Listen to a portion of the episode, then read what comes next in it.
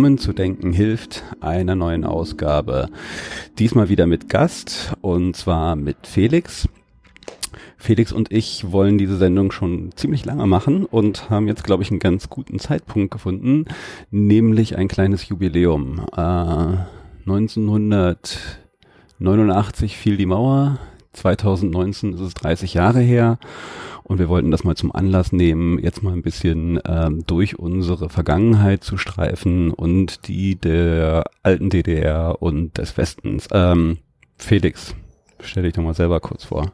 Hallo, ja, Felix, ähm, noch ein Baujahr der 60er, 69er Baujahr in Berlin groß geworden, in Friedrichshain im Krankenhaus und groß geworden im Prenzlberg, direkt an der Mauer. Die ersten Erinnerungen sind Korseurer Straße, also so richtig mit, die, die Straße hört auf und da ist halt die Mauer und das prägt halt, denke ich, auch. Wo ist denn die Korseurer Straße? Hinten Falkplatz, wenn du, ähm, das ist, äh, dieses Kolosseum, dieses Kino, rein Ja, ja. die Starger, da immer geradeaus. Und da hinten ist doch auch das, ähm, ne, das, ähm, die Halle Friedrich. Ist nicht diese Veranstaltungshalle Max-Schmeling-Halle? Ist die dann Genau, nicht auch hinten? genau. Ja. Okay. Ja. Und ach, also tiefer Berlin geht's halt kaum. Ja, und Berlin ist meine Heimat, deine Heimat, unsere Heimat.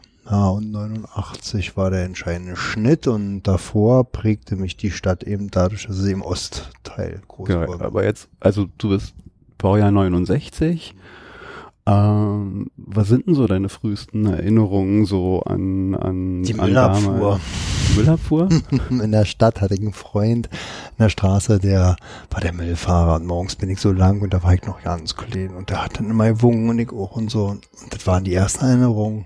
Der war so ein richtiger Berliner Müllfahrer und der hat immer jeden Morgen meiner hübschen Mutter wahrscheinlich zugewinkt und dem kleinen Felix und das sind die ersten Erinnerungen. Müllabfuhr kann ich mich auch noch dran erinnern. Ähm, da, äh, bei uns war das so, damals, wo ich mich noch dran erinnern kann, waren die rund. Und da haben die die immer so gerollt, also so auf die Kante getan und Ja. dann halt irgendwie so, so, so rumgerollt. Waren die bei Mhm. euch auch rund? ja, Also- genau. Diese Aschkästen insbesondere, die wurden dann rangerollt und ja, stimmt, runde, runde Müllkisten. Hm. Ja, okay, das war bei uns auch so. Ja, und dann die frühesten Erinnerungen, da haben die mal die Straße aufgerissen und es roch so leicht nach diesem Gas, was du von den Hausanschlüssen drin und da ist man in diesen Gängen da lang gerannt, war wie so ein Krieg und da haben alle irgendwie mit Steinen geschmissen. Wie Steine geschmissen. Na, weil, weiß ich nicht, oder irgendwas gespielt und pff, und das war irgendwie am Ende der Mauer war Feierabend, da stand dann ich weiß gar nicht mehr, ein Polizist oder so. Alles sehr verschwommen, also sei sehr weit her. Wann hast du die das erste Mal wahrgenommen, die Mauer so an sich, dass es jetzt nicht nur irgendwas war, sondern scheinbar was, was da vielleicht ungewöhnlich und nicht unbedingt hingehört? Wahrscheinlich bei meiner Oma, weil da Westfernsehen gab. Und Westfernsehen war so die geistige Mauer.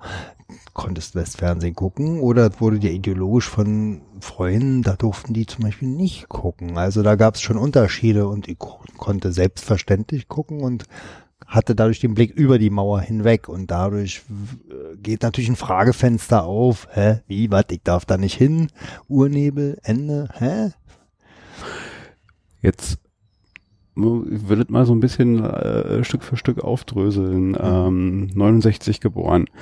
Deine Mutter ist, war Deutschlehrerin, weiß ich. Also war sie damit auch schon Lehrerin? Die ist gelernt, ich glaube, äh, irgendwas aus dem Druckbereich oder so. Und die hat dann in den Lehrberuf gewechselt und ist später auch Lektorin geworden. Also hat viel mit Büchern zu tun und war eben als Lehrerin in Deutsch und Geschichte, glaube ich, spezialisiert. Und ähm, ja, dadurch vielleicht meine kleinen Verbesserungen, die ich dann immer Der kleine Sprachprofessor. Äh. Ja, Äh, vor allen Dingen. Äh, und dein Vater, also ist Künstler, war er früher auch schon, also war er schon immer Künstler? Ja, ich glaube, der kann man wirklich mit Fug und Recht Künstler bezeichnen. Also der ist Vollblutkünstler als Maler und Grafiker und lebt derzeit in, also lebt in Dresden, ist glaube ich, als ich äh, klein war und meine Eltern sich trennten, ist er nach Dresden verzogen und wohnt heute auch dort. Wir haben ein sehr gutes Verhältnis und. Wann, hab, wann, wann haben deine Eltern sich getrennt? Ich glaube, da war ich drei oder vier. Also recht früh und ähm, ich hab's nicht, ich hab's wahrgenommen. Ich kann es in Erinnerung auch irgendwie schwammig irgendwie für mich äh, so fokussieren, aber ich kann es weder datieren noch ist daraus so wirklich ein Schnitt entstanden, weil meine Eltern sich immer bemüht haben. Jedenfalls ist mir das Empfinden so eingepflanzt worden, dass ich eben zwei zu Hause habe mhm. und äh, von beiden Eltern geliebt werden und ähm, ja, also deshalb die räumliche Entfernung. Meine Mutter lebt in Berlin, mein Vater in Dresden und so stehen die Dinge. Ähm, du bist dann aber hauptsächlich bei deiner Mutter im Prenzlberg gewesen. Erstmal. Meine Mutter ist noch umgezogen. Ich bin nach zum Leninplatz gezogen, nachdem meine Eltern sich haben scheiden lassen, hat meine Mutter eine wilde Phase durchgelebt und hat dann auch äh, einen neuen Mann geheiratet. Dann sind wir an den Leninplatz, der heutige Platz der Vereinten Nationen äh, in Neubau gezogen und dann gab es. Äh, War das da, wo das Lenin-Denkmal auch stand? Genau, ah. genau, genau dieser Punkt. Also auch mit Blick direkt auf das Lenin-Denkmal.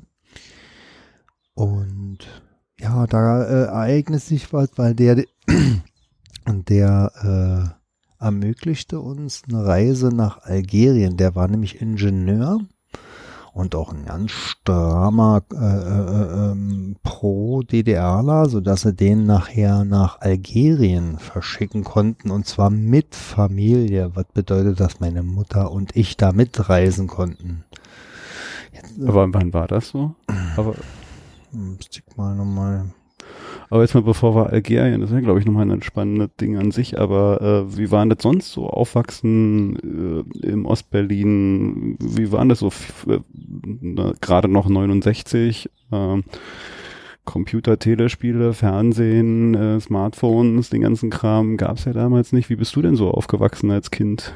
Wie, wie spielte sich das ab? Also der Großteil meiner Jugend ist auf der Straße. Also ich wir hatten zwar dann irgendwann Fernseher, aber diese ganzen Spielsachen, äh, so war, das war bei mir jetzt nicht so, ich war auch da nicht so mit vollen Kinderzimmern, so wie das heute ist hier mit, mit, mit Spielzeug.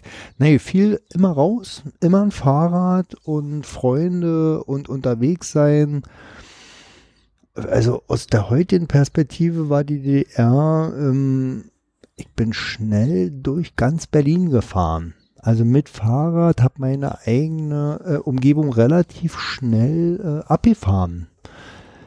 Ich habe auch heute nicht so das Gefühl, dass diese beängstigen, ja, das Kind kann was passieren. Also es gab ja viel weniger Autos und das war ja alles ja, viel überschaubarer.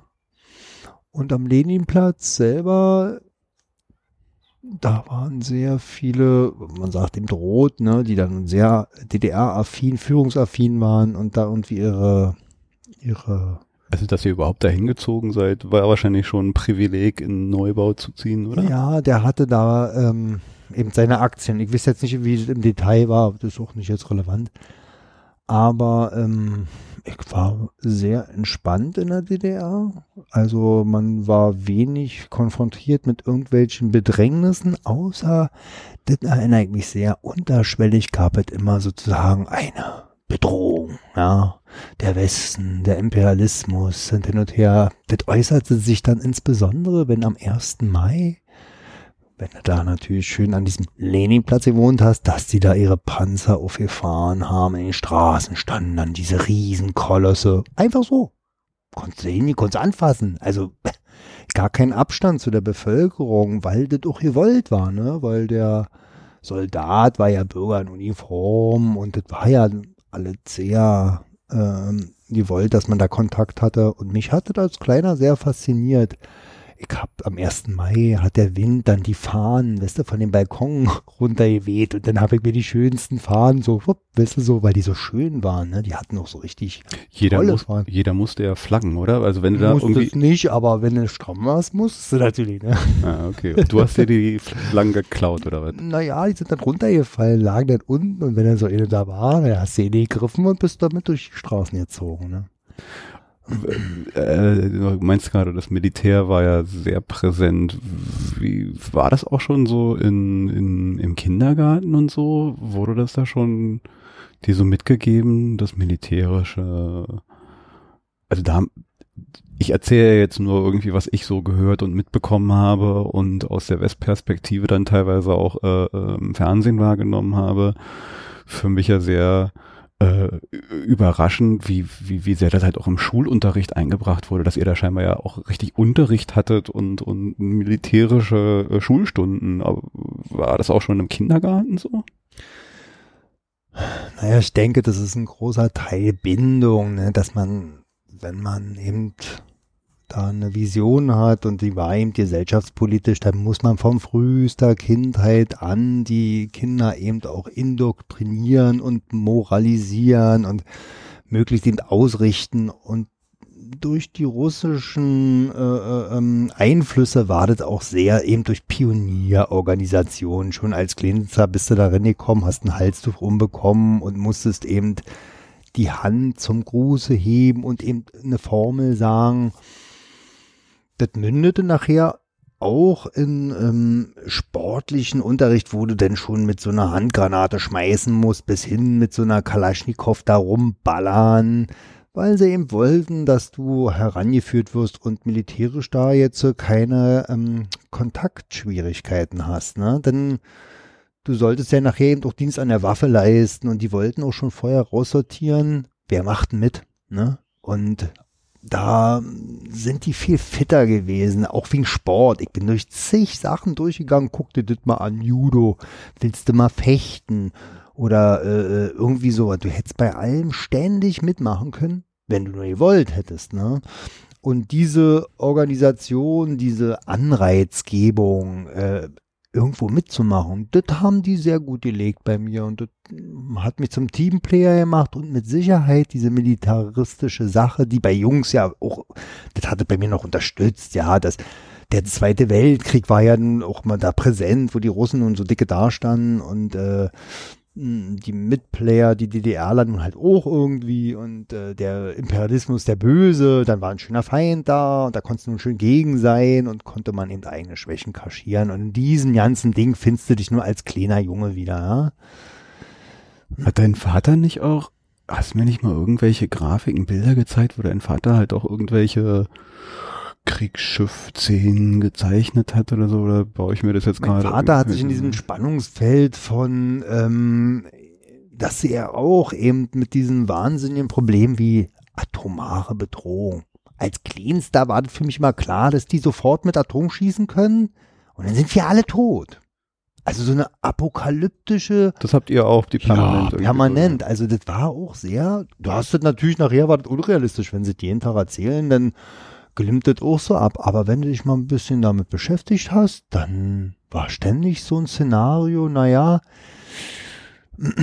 also wenn, das denke ich, ist sehr bedenklich und kann, hat sicher bei einem oder anderen zur Psychose geführt, ja, also so, weil, wenn du so mit Angst arbeitest, ist schon problematisch, aber, ähm, ich hatte das nicht so tangiert, dass ich nachher so mich geängstigt habe davon. Ich habe mich eher beschäftigt mit der Situation, ja. Und dadurch relativierte sich das ja auch dann mit äh, Ende des Kalten Krieges, ne?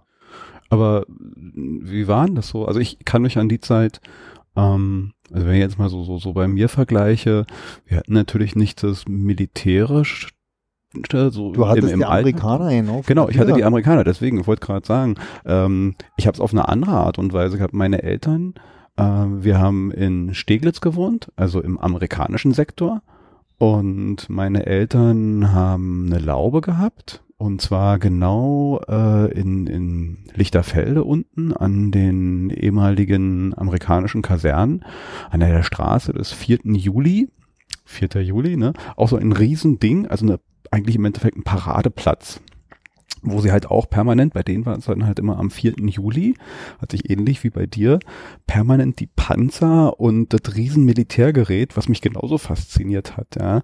Ähm, und neben denen äh, wir sind jedes Wochenende ja in meinem Garten gewesen im Sommer und die Amis, die Soldaten, sind da immer lang gejoggt. Und was mich total fasziniert hat damals, die haben immer so diesen äh, Informationen gelaufen und dabei immer gesungen. Recon, ha? Ja, und das war so, so, so ein, also ich, kann das ja jetzt nicht nachmachen, aber weißt du, einer singt was vor und der ganze Trupp singt es so nach und das hat halt auch so einen Singsang und so und das fand ich einfach so, wow, wenn er halt so, so eine ganze, keine Ahnung, Einheit, was das dann ist, irgendwie so 40, 50 Leute irgendwie so lang läuft, irgendwie im Gleichmarsch und, und äh, einer schreit davor irgendwie und die anderen singen so im, im, im Gleichklang nach.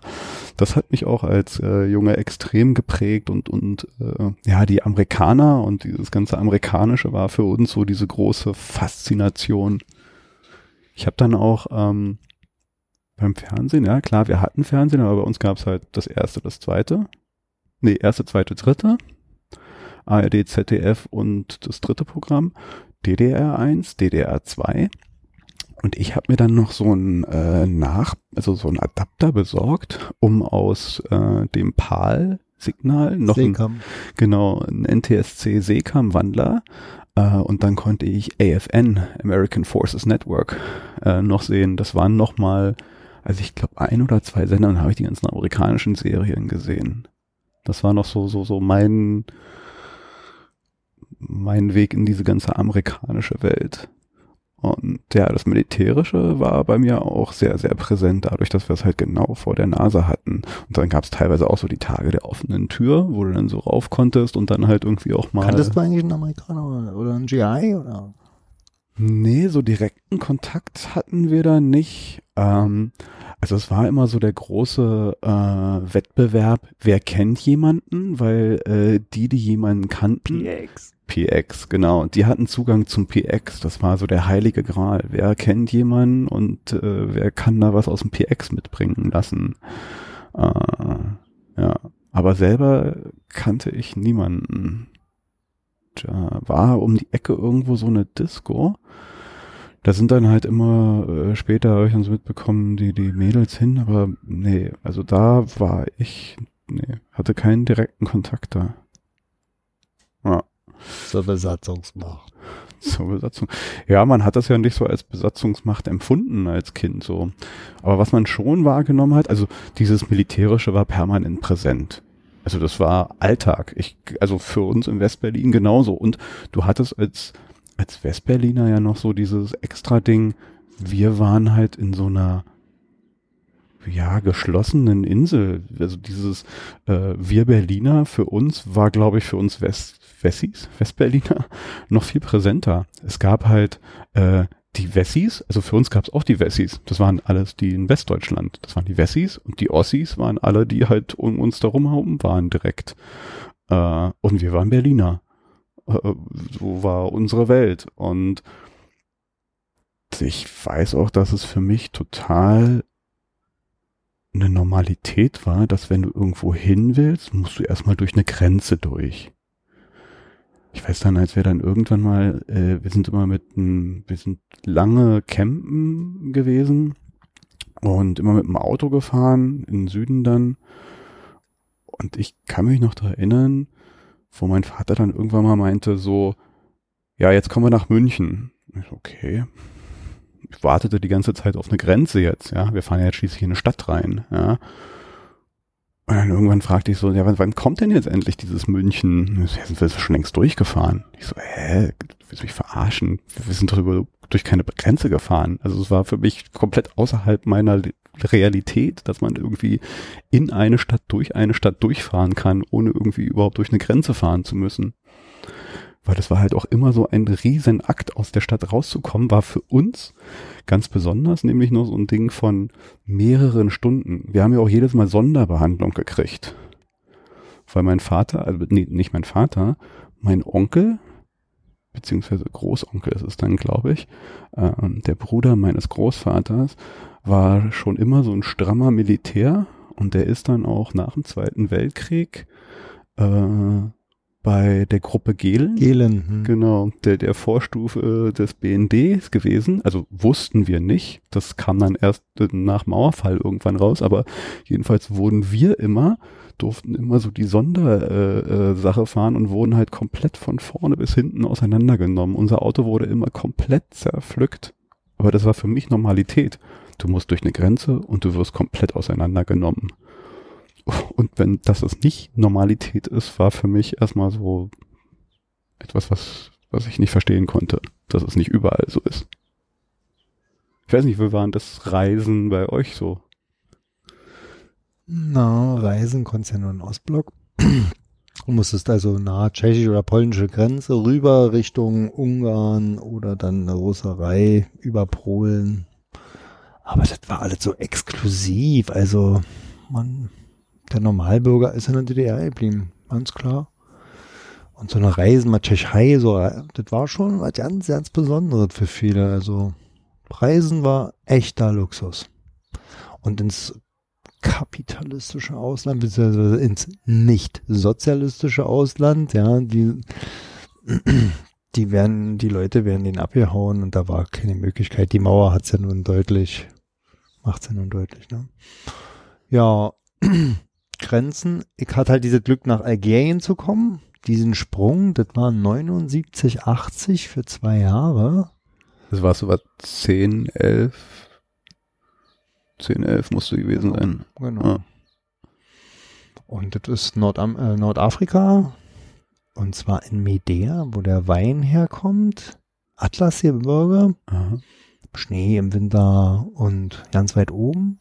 Schön da eigentlich ja, muslimisch, ne, geprägt.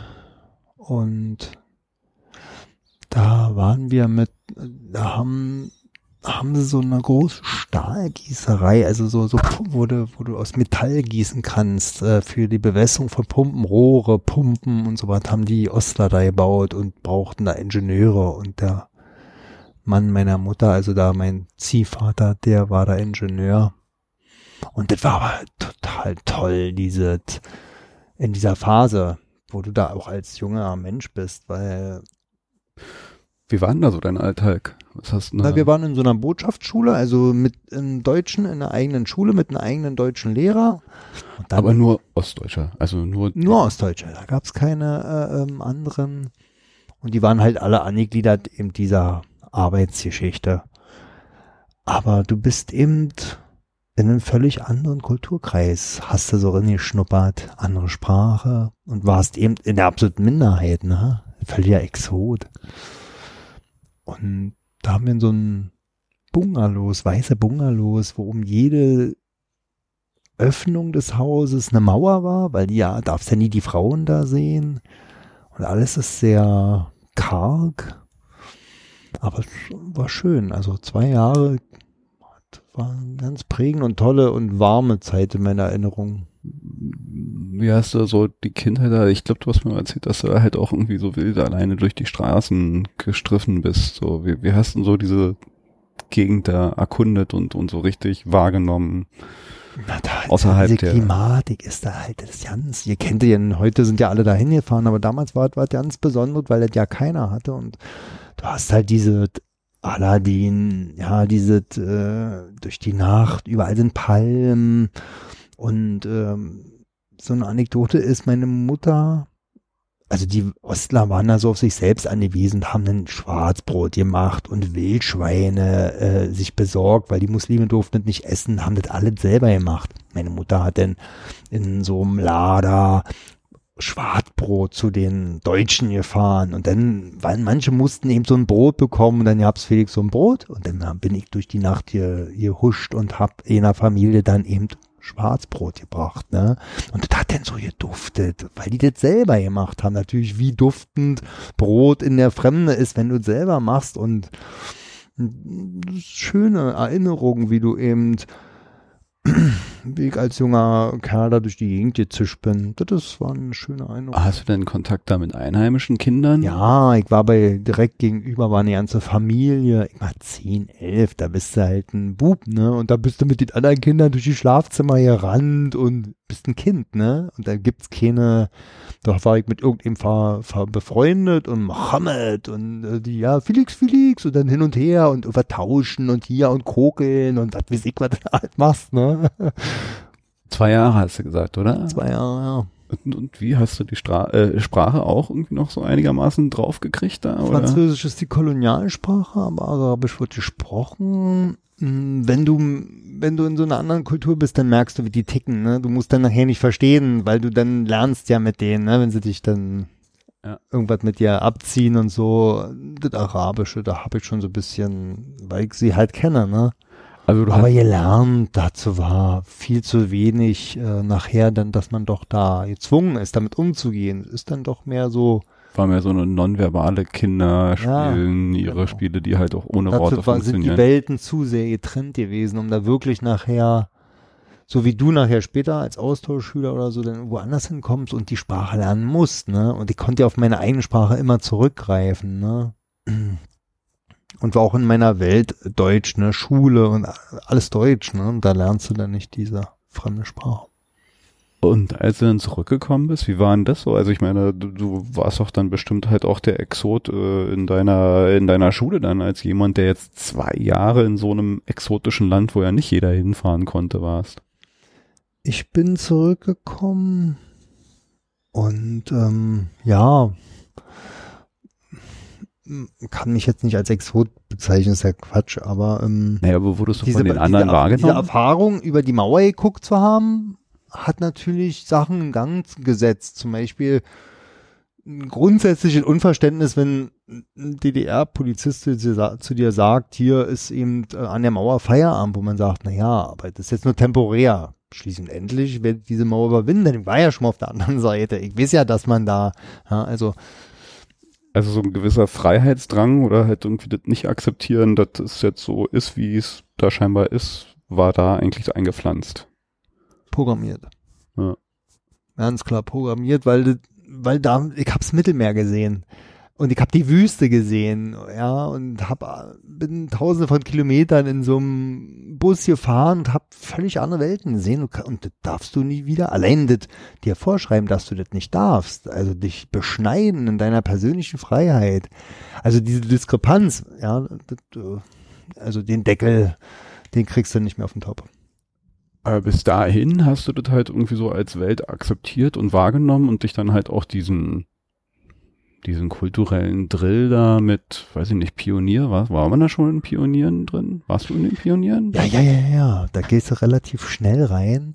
Ähm, äh, Drill, das ist immer eine Sache. Du bist ja immer in irgendeinem System drin. Da ist immer irgendwo ein Drill. Die Frage ist, ähm, ob du, ob du den nun als tragbar oder irgendwie, ja, dass dein Leidensdruck da so groß ist, dass du das dann abwerfen willst. Ansonsten machst du auch immer ein bisschen mit. Jeder macht irgendwie immer ein bisschen mit, weil das geht ja nicht anders, ja, sonst verschleißt man sich und äh, die DDR, meine Jugend, ich empfinde die als sehr aufgehoben, beschützt, auch wenn es da äh, Schwierigkeiten gab.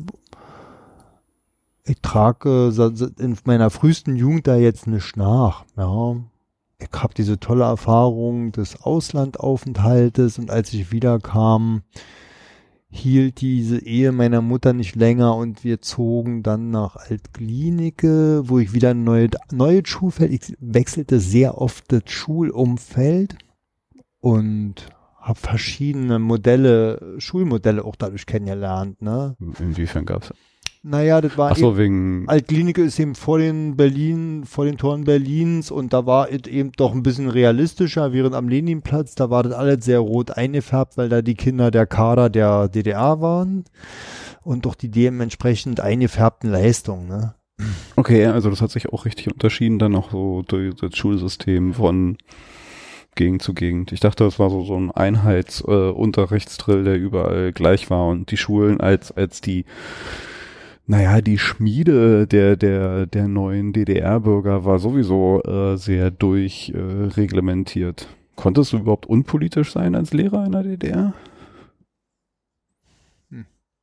Sicher, wenn du nur Sport machst. Ah, nee, selbst Sport ist ein bisschen Naja, schwierig. Sport ist doch total. Also in meiner Wahrnehmung war das doch eigentlich. also ich, ist jetzt nicht meine Fragestellung, weil ich ja nur nicht Lehrer geworden bin. Ich Deine denke, Mutter war doch Lehrerin. Die aber die war sicher jetzt ein, also da müsste man sie halt fragen. aber hast du nicht wahrgenommen als solches, oder? Na, ich denke, dass du da schon deine, deine politische Ausrichtung hast, weil du ja äh, Kindern da was beibringst oder Jugendlichen und dass sie ja schon sehr darauf geachtet haben. Aber inwiefern es nachher brauchten sie auch Fachleute, die, die den Job machen. Du kannst ja nicht überall nur ganz Stramme haben, weil so viele Stramme hast du nicht, ne? W ähm, also bist du dann mit äh, was, 12, 13 oder so? Musst du dann nach Leitklinike? Wenn du, Ja, muss ungefähr nun. Hm? da geht ja auch schön, Siebte Klasse ist das. da geht ja auch schön die Pubertät los und äh, der, der, äh, der absolute Größenwahn, der dann so loslegt irgendwie bei Jungs gerade. Also ich erinnere mich so ein bisschen an die Zeit, so diese, diese, ja, die, diese Phase, wo man so ein bisschen auch denkt, irgendwie so, man kann nicht sterben. Also ich weiß nicht, ob das so hat aber es gab irgendwie so eine Phase, ich habe die auch selber vielleicht nicht so sehr, aber auch um mich herum irgendwie so viele, diese, diese naja, mir kann ja nichts passieren. Man baut auch Scheiße irgendwie, wo man jetzt die Hände über den Kopf zusammenschlägt, was man da gemacht hat. Äh, Das muss ja dann bei dir da auch so losgegangen sein. Ja, eine Mischung zwischen unbesorgt, also unbelastet, unheimliche Kraft, weil man ja ständig in diesem Aufwand ist, dass man neue Fähigkeiten dazu gewinnt. Also, er kann das bestätigen, dass ich doch. War das so eine Hochsportphase auch bei dir dann mit 12, Ich war 13? mal sehr sportlich, ja, ja. Also Sport war mir wichtig, habe auch immer, immer Sport getrieben, in irgendeiner Form.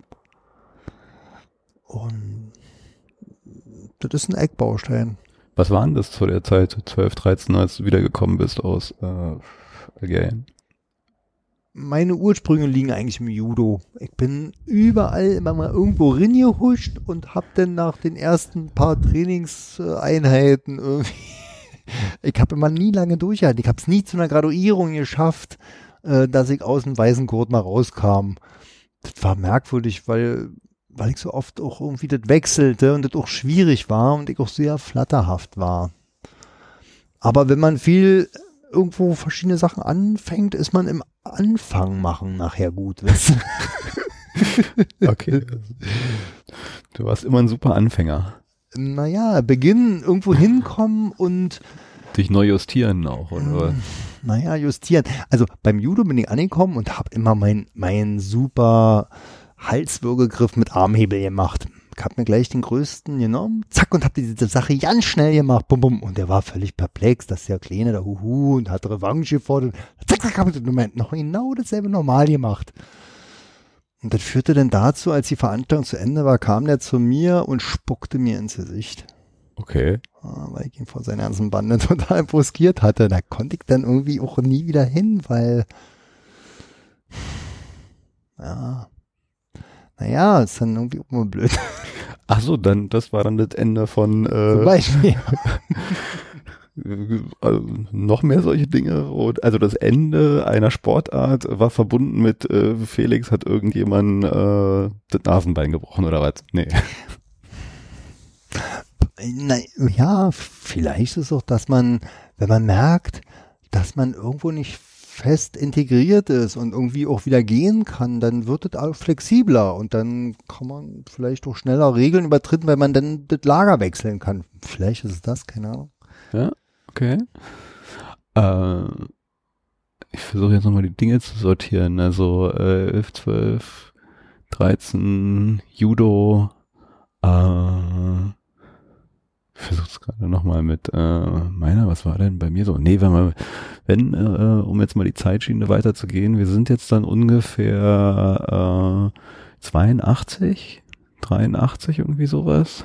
83 bin ich nach Altklinik gezogen, hab dort drei Jahre die Schule besucht und bin dann Ich muss, äh, in die Lehre gegangen.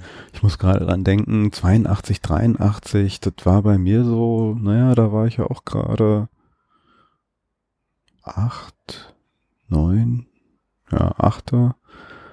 Äh, ich weiß, in der Zeit ungefähr muss ähm, Wargames, kennst du dich an Wargames erinnern? Ah. Das war ein total prägender Film. Nee, und noch ein anderer Film, The Day After. Ja. Alter, das weiß ich noch, dass das, das war oh. dieser äh, Film, der wurde so, wo dir richtig auch mir als Kind so klar wurde, auf irgendeine Art und Weise so, ey, das kann alles sofort zu Ende sein. Hm? Ja? Naja. Das war auch in der Phase, wo du halt eh so vor Geistern und Monstern und all sowas, so, so diese ultimative Bedrohung, so, da drüben sind welche und die schießen dann, drücken da auf den Knopf und dann, ich erinnere mich irgendwie, dass bei The Day After gab es halt auch so, so, so eine Szene, wo die da halt die Bombe durch ist und ich glaube, da gab es irgendwie so, so wie du kurz siehst, wie so der, der Mensch zu so einem Skelett dann so kurz wird, wenn halt so verstrahlt und dieses Bild hat sich bei mir so eingeprägt irgendwie so und hat mich, glaube ich, auch nächt nächtelang verfolgt, Albträume. Äh, ja, und ich habe zu der Zeit habe ich ähm, war auch sehr fasziniert, also so, so erschreckt fasziniert auf eine gewisse Art und Weise. Meine Eltern hatten so einen so einen riesen fetten Bildband, der Zweite Weltkrieg. Ähm, da konnte ich noch nicht lesen, weiß ich, aber ich bin da immer durch, weil er halt total, also war von vorne bis hinten mit Bildern. Mhm. Also, und wie gesagt, nur über den Zweiten Weltkrieg und nur Kriegsbilder und halt auch dann total viel das Schrecken des, des, des Krieges, ja, mit, mit den ganzen Versehrten und Toten und, und so, so als Kind war das eine absolute Faszination. Ich weiß, das habe ich ich glaube, ich bin jeden Tag nach Hause irgendwie und habe irgendwie dieses Bild da durchgeblättert und daneben war noch so, so ein Ding, so Technik. War irgendwie so über alle technischen Errungenschaften seit das, das waren so die beiden Bildbände, die ich halt ewig immer, immer, immer wieder durchgeblättert habe, nur die Bilder angeguckt habe. Richtig so eingeprägt. Ja. Und äh, nach The Day After kam dann halt auch irgendwie dieses Wargames, wo überhaupt so Computertechnik, das war ja zu der Zeit auch noch so, so Welten und Dimensionen, die du dir gar nicht vorstellen konntest. Äh, und dass das irgendwie so, so, so fast den, diesen, dieses Horrorbild auslösen konnte, könnte, was du da halt vorher gesehen hast und nächtelang Angst vor hattest, das war schon irgendwie eine, eine komische Zeit. Also als dieses ganz kleine Kind aufwachsen. Wow. Und dann hast du die ganze Zeit immer irgendwie die Soldaten eigentlich vor deiner Nase gehabt, jedes Wochenende im Sommer, wenn du da mit deinen Eltern warst. Also realisiert hast du nicht, wofür die Jungs da sind, dass du eigentlich genau der Erste bist, der eine Granate auf den Kopf kriegst, weil die Jungs neben dir stehen. Das kommt, das kam später. Ich glaube, das kam so ein bisschen in dieser äh, ja, in dieser, in dieser Phase, wo du sowieso denkst, du bist unsterblich oder so einen gewissen Fatalismus oder mir kann nichts passieren, auf der anderen, also und dann halt dann noch dazu so, kann sowieso alles morgen vorbei sein. Also drauf geschissen irgendwie, ja. Also das dann fängst du, ich weiß nicht, ob es nur deswegen damit zu tun hat, aber äh, zu der Zeit mit 12, 13 fing dann dieses S-Bahn-Surfen in Berlin an die, wir hatten ja die alten S-Bahn, also die S-Bahn war ja immer von der Reichsbahn aus dem Osten. Das, die BVG war die BVG, aber die S-Bahn waren immer noch die alten DDR-betriebenen äh, Züge, die du so einfach aufmachen konntest. Du konntest ja während der Fahrt einfach so zack aufmachen, dich raushängen, raufklettern. Da war ja noch nichts irgendwie mit großartigen Verschluss und elektronischer Steuerung. Und das haben wir da gemacht. Auch so ein bisschen, glaube ich, aus diesem Wahnsinn heraus so, pff, kann ja sowieso alles vorbei sein bald im Hinterkopf. Bewusst glaube ich nicht, aber irgendwo war das, glaube ich, spielte das vielleicht so ein bisschen noch mit rein. Zumindest bei vielen Leuten, die ich da so, so kannte. Ich war da ja eher immer ein bisschen vorsichtiger, so, so der ängstliche Typ eigentlich auch, der immer so sehr das Risiko so abgeschätzt hat. Zwar bis zu einem bestimmten Punkt mitgemacht hat, aber dann auch irgendwie immer so kalkuliert, okay, aber wenn ich jetzt das, das und so und so, ich habe dann immer schon so drei nächste Schritte und meistens waren irgendwie diese ähm, Überlegungen, die ich dann angestellt habe, endeten eigentlich mit viel Schmerz und schlimmen Dingen, die passieren konnten, wo ich dann irgendwie dann manchmal so den Leuten so, so mal so angeguckt habe äh, und oh, das Ding da hochklettern und was dann da oben bei 50, 60 kmh. Mach mal. Ich mach die Tür auf, häng mich draußen hin, das ist ein Risiko, was ich kalkulieren kann, ja, aber da hochklettern und so, nö. Und das sind schon so, so zwei, drei, äh, die ich kannte. Hast du dann irgendwann mal im Jugendfreizeitheim gefragt, wo ist der denn eigentlich? Und so, weiß der nicht. Abgef äh, runtergefallen, tot. Da gab's ein paar. Ja. Ja, 12, 13. Also, Da war bei dir Wargames.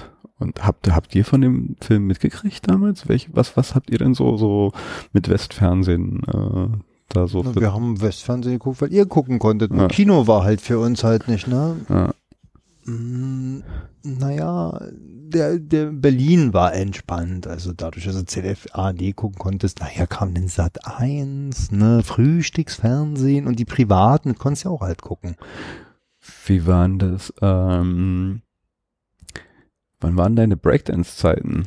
Warst so ein großer Breakdancer. Oder voll? 84 hat der Harry Belafonte hier Beat Street und die haben sie sehr mit dem geliebäugelt und haben den Film eingekauft, weil eben diese Sozial äh, äh, ähm, Geschichte dann New York, das deuchte sie den ganzen Ostlandern und dass sie da irgendwie ziemlich gut dastehen.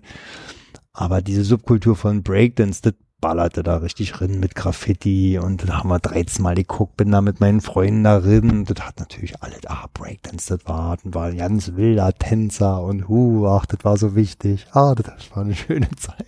Ja, erzähl mal. Ich meine, das war, ich, ich weiß noch, wie wir ähm, uns California heißt er, glaube ich, der Mhm. Film, äh, so, so, so ein fiktiver Dokumentarfilm über die Skateboard-Szene in Berlin, äh, Mhm. die halt auch so ungefähr zeitlich, glaube ich, damit irgendwie parallel. einhergehen muss. Mhm.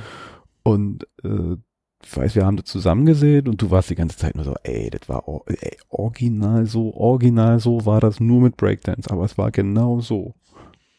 Naja, die Konserve DDR, die nun alles aufschnappt, was irgendwie wofür dich interessierst, äh, diese Popkultur, da ist man durch diese Verknappung. Das, äh, das wirkt wie ein Katalysator, auch dieser Mangel an irgendwelchen Sachen, dass dir irgendwas vollschrieben wird, was du nicht willst, dann wird natürlich das, was du nicht sollst, am super interessantesten. Weiß noch, dann kam der Break, was weiß ich, äh, mit Icy Gulb am, am, am, am Wochenende, das war Pflichtprogramm, da hat er da irgendwie Wo denn? Wo, wo waren die Skateboard-Szene? Skateboard nicht Breakdance, also Skateboard hatte ich nichts zu tun, sondern Aber wo war die Breakdance-Szene in, in Ostberlin? Wo ging das ab? das ist gebunden daran, dass du mit Leuten, Leute irgendwie kennst, die du irgendwie kennenlernst, dass du sie ansprichst und das war ja nicht gefördert durch die DDR-Leute am Anfang. Das kam erst später, dass das so ein bisschen, also so übernommen worden ist, weil man Zugriff auf diese Jugendkultur wollte. Nee, man hat sich getroffen mit Gleichgesinnten und hat irgendwo einen Platz gesucht, wo ein glatter Boden ist und jemand musste eben einen Rekorder besorgen und dann gab's die eine Kassette, die hoch und runter gespielt wurde und dann brauchtest du ein Mützchen, was oben eben nicht so ein Pinorik hat von der Baskenmütze, damit wenn du den Headspin machst, dass du doch was wird, ohne Beule im Kopf. Also, also das, es ist halt sehr kindlich alles, ne? Hatte nicht diesen, wie heute, wurde so alles so aufgepumpt und so wahnsinnig professionalisiert ist. Das war sehr selbstgebissen, selbstgeschossen, aber das hatte, äh, war eben so, so eine Adaptierung, ja. Ja, das Kompetitive war nicht so da. Oder gab es das doch so? Ja doch, es gab ja Meisterschaften und, und da Battles und äh, da sind fraglos super Leute auch an den Start gegangen. Aber es ist dann nachher ein Zeitabschnitt und du verlässt es dann nachher auch irgendwann, ne? Na, ich würde schon noch mal ein bisschen weiter rein, weil also ich weiß zumindestens, wie, wie wir uns kennengelernt haben und äh, damals halt auch so zu unserer Zeit, wo wir noch ein bisschen mehr weggegangen sind. Ähm, alleine schon, wie du tanzt oder also, also das ist immer noch ein sehr Breakdance-artiges Ding. Das war, Ja. ich habe es immer wahrgenommen, irgendwie, dass Breakdance schon tief in dir drin steckte und steckt und du da halt irgendwie nicht, also einmal so so ein gewisses Körpergefühl, tanzen, aber halt auch die Philosophie und und so schon so in gewisser Weise Intus hattest.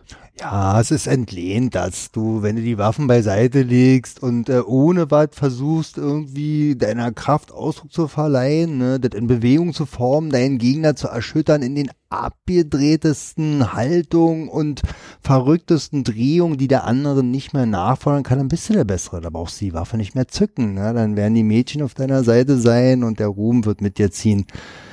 Und ja, also Breakdance, da bist du ein Typ, da bist du keiner, ne? Da kannst du nicht kaufen, dass du eben ein wirklich juder Tänzer bist, der irgendwie das geht nicht. Also, und das ist halt eben auch immer Krieg irgendwie auf hohem Niveau, ne? Denn du musst ja alles geben und ich hab das bewundert. Also, da alles zu geben und auch diese, diese Akrobatik, diese wahnsinnige äh, ähm, Kraft, die dann in so einem Kerl oder in so einem Bodenton, das Ah, ist schon echt ja. krass. Warst, was, was warst du, so Poplocker oder hast du richtig mit Spins und allem drum und dran? drum und dran. Ja? Ja, alles Was war dein Move? Was war deine Spezialität? Ich hatte so einen speziellen äh, Drehbewegung. Das kam, als wenn der Körper sich so gegeneinander bewegen würde. Muss man gar nicht beschreiben. Ja, und äh, wichtig ist eben die Attitüde eben auch, dass man, das war in der Hochzeit, ne, 84 mit Rocksteady Crew und alle aus Amerika, was drüber kam auch der Graffiti, das war ja gleich eine ganze Kultur, die du da Gab's bekommen hast Graffitis in Osten? naja, alle zaghaft, weil der ja Westen, das, ja, deshalb ist ja der Drang auch, dass man das alle da erobern muss und in den Westen kommen, kommen muss. Ne? Nachher mündet das alles in dem Drang, Gren die Grenzen zu überwinden, die sie dir da irgendwie hingestellt haben. Und ich denke mal, nachher ist es noch viel mehr in diesen Rap gekommen, ne? dass dann Musik, ne, diese Kultur, das hat mich doch viel mehr vereinnahmt, ne? dass du merkst, oh, das ist ja noch viel näher als da ein Bild an der Wand, ne? wenn du die Musik im Auto und deinen Kopfhörer an hast und so. Also das hat mich, also dann hat eben äh, Run DMC, die haben dann eben das alle platt gemacht, was vorher eben Michael Jackson war, ne? So Liebe zur Musik. Also also ich denke, rhythmische Empfinden, sich ausdrücken zu können, ja, bis hin, dass man eben auch ein Mädchen imponiert oder ja, das ist ja nachher alles eine große Nummer. Und dann Utah Dancer und Utah Fighter zu sein, das gehört ja zu der allumfassenden Sache von einem Und guten warst Oh, ich denke, hast du die Mädels beeindruckt? da müssten wir mal die Ladies fragen. Ich denke schon, äh, ich hab schon ein paar Punkte gemacht. Äh, jetzt, aber wo meinst du, das kann man sich ja nicht kaufen. Ähm, da fing das dann ja klar, irgendwie überhaupt in dem Alter ist es ja immer so, dass halt diese Statussymbole auch wichtig werden. Wie waren das so? Also, ne, die, das müssen die besonderen Nike oder Adidas Turnschuhe sein. Ich weiß, bei Run DMC brauchten wir unbedingt alle diese Ewings äh, und, und äh, die Superstars dann. Wie waren das so bei dir? Ja, DDR, da gab's ja nicht viel aussuchen. Ne? Also ich hatte, ähm, ich hatte irgendwie immer ganz schnell rausbekommen, dass die, äh, die Verknappung von irgendwas, äh, da kann man, wenn man das nur besorgen kann und wisse, wo was zu holen oder zu verteilen ist und wo hinzubringen ist, da kann man sich immer irgendwie einen Schnitt machen. Und da habe ich meine kleinen Geschäftchen gemacht und die haben immer dazu geführt, dass ich ein bisschen Geld in der Tasche hatte und wenn ich dann die Straße lang gegangen bin und da kam jemand, oh, und das hat mir gut gefallen, dann bin ich hingegangen und habe dem einfach ein Angebot gemacht, finanzieller Natur, was so bohr war, dass der gesagt hat, ja, mach ich. Weil so ein Angebot macht dem keiner so oft doch schon, ne? Was waren das für kleine Na, zum Geschäftchen? Beispiel, Nee, deine Geschäftchen, wie du überhaupt erstmal zu Kohle gekommen Ja, bist. ich habe irgendwie die Bravo zerfleddert und Einzelseiten verkauft für horrendes Geld an die, die nun äh, Fan waren von Visike Limal und Gugu. also echt jede einzelne Seite außer Bravo. einzeln? Ja, natürlich, so eine Bravo konntest du versilbern bis zum Getno. Und wo hast du die Bravo hergekriegt? Das kann ich dir heute ja nicht mehr so genau sagen. Also irgendwie war das dran zu bekommen. Okay, irgendwo hast du eine Bravo gekriegt, hast du in Einzelteilen verscheuert Also und dann hast du Mittelseite da locker für 30, 40 Ostmark. Also so. Was? Ja, 30 Ostmark. locker. Alter, das war ja selbst in Westmark horrendes Geld irgendwie zu Naja, also Okay, also damit hast du dann den ersten Einsatz und mit dem Einsatz dann das nächste. Na, man muss Oder? halt gucken, was interessant ist, ne? Zum Beispiel diese Zeit, es gab ja nichts, muss es gucken. Ich habe hab ihm mir Schnürsenkel eingefärbt mit meinem Freund Peter. Ähm, die haben wir Giftgrün gemacht, um sie dann in die, äh, äh, in die Sneakers einzuziehen, um genauso cool zu sein. Die waren natürlich bretthart, die Dinger. ja, also manche Sachen war, taugten halt auch nicht, aber ähm, es gab eben so einige Sachen, die wirklich super funktionierten. Und äh, mit so einem kleinen Geschäftchen konnte man da schon ganz, ganz schön gut Welle machen. Ja? Zumal man ja immer Sachen weiterverkaufen konnte. Also das, wenn man sich ein paar Schuhe gekauft hatte, dann konnte man die eine Weile tragen und konnte sie für mehr Geld weiterverkaufen. Für mehr Geld. Mehr noch? Geld, ja, ja. Weil, wie, Na, wie weil es gibt ja nichts. Also, Ja, da hat ja selbst, wenn es gut erhalten, dann musst du dafür sorgen, dass es gut erhalten bleibt. Und dann hatte alles einen beständigen Wert, der sogar bei besonders seltenen Sachen so äh, um das Mehrfache sich nachher überstieg. Also da war, Mhm. konntest du runtertragen bis zum, ich habe mir zum Beispiel gebrauchte Kängurus gekauft, die waren durchgelaufen. K1 Kängurus schwarz und die haben so schön geglitzert. Oh, das habe ich geliebt. Ich glaube, ich glaube 800 Mark. Meine Mutter hat 700 verdient im Monat. Also es war, als wenn du heute so viel ausgibst für ein paar Schuhe, so gebrauchte. Ja, ich glaube, das ist so ein bisschen vergleichbar, aber, na, obwohl, ne, wahrscheinlich nicht so, aber ich habe auch letztens gehört, was teilweise für irgendwelche Supreme-Shirts, die, die haben das geschafft, irgendwie diese Marke so aufzublasen und so einen Hype draus zu machen, dass die dann halt auch Ziegelsteine für 200 Dollar, also die machen dann einen Ziegelstein, einen stinknormalen Ziegelstein, hauen das Supreme-Logo rauf, verknappen das, hauen dann halt nur über ihren Store 100 Dinger raus, das kaufen dann halt irgendwie so, so Leute, die sich schon voll drauf eingeschossen haben und verkaufen es dann auf dem Zweitmarkt für das Dreifache, Vierfache, Fünffache, keine Ahnung was, ja. Aber das ist halt auch so, so, so ein geduldeter und als, als Marketinginstrument eingesetzter Mechanismus. Bei euch war es ja eher, äh, naja, die, die, die Na, wenn du halt nicht mit den- den schlechten äh, Schuhen rumrennen willst, sondern wenn du eben, ja, also einfach andere Schuhe haben willst, dann musst du zu solchen Methoden greifen, ne, wenn es nichts zu kaufen gibt. Ja. Und, und du hast, gab es irgendwie bei euch eigentlich dieses Hauptschule, Realschule, Gymnasium? Dieses dreigliedrige System? Wie war das bei euch eigentlich? Na, bei uns war Grundschule, dann die normale Schule und dann eben die erweiterte Oberschule. Okay. Also, Was, was, also die erweiterte Oberschule ist auch das, wo man dann Abitur gemacht hat oder gab es gar kein Abitur? Na, Abitur ist dann nach der äh, Oberschule. So rum war das gewesen, ja. Und ich bin ganz normal nach zehn Jahren aus der Schule abgegangen und hätte dann eben äh, äh, Abitur machen müssen. Aber dafür hat's bei mir einfach nicht erreicht. Also mit, mit, mit, mit 15, 16, mit wann bist du von der Schule runter? Ja, mit 15, 16, 16, ne? Ja, 16 muss ich runter. Ja, 16 ist so 9., 10. Klasse, ja. Genau, ganz normal. Und dann? Und dann die Lehre gegangen. Was Instandhaltungsmechaniker für Wasserwirtschaft. Also bei uns sind zwei Leute zum Abitur gegangen, ja. Und wo war die Lehre? Wo war das? Ähm, ich habe gelernt am Nöllner Platz Wasserwirtschaft, also was heute die Wasserwirtschaft, oder? genau, Lichtenberg ist das. Und dann haben sie uns aber das erste Lehrjahr für Praktikum nach Neubrandenburg geschickt. Für zwei Wochen immer im Rhythmus. Zwei Wochen Theorie Berlin, zwei Wochen Praktikum Neubrandenburg. In so einem großen Internat. Und da haben wir Theorie, nee, da haben wir Theorie gehabt und Praxis hatten wir in Berlin. So rum war genau. Ja, und das war eben so. Irgendwelche Stories da passiert? Spannendes Anekdoten. Ach, na ja, es war so ein, zwei große Hochhäuser gegenübergestellt und in jedem waren, ach, weiß ich, tausend Leute drin. Was? So richtig riesig. Wie t- 1015 16-Jährige auf einen Haufen? Also, in, naja, das ist ja die Belegung, da ist nicht immer alt belegt, aber es sind ganz viele junge Leute, die, ja, die mehr oder mir weniger, mal das Bild durch. Ja, ja, mit so sich 15, selbst. 16, lauter Jungs, 15, 16 auf einen Haufen.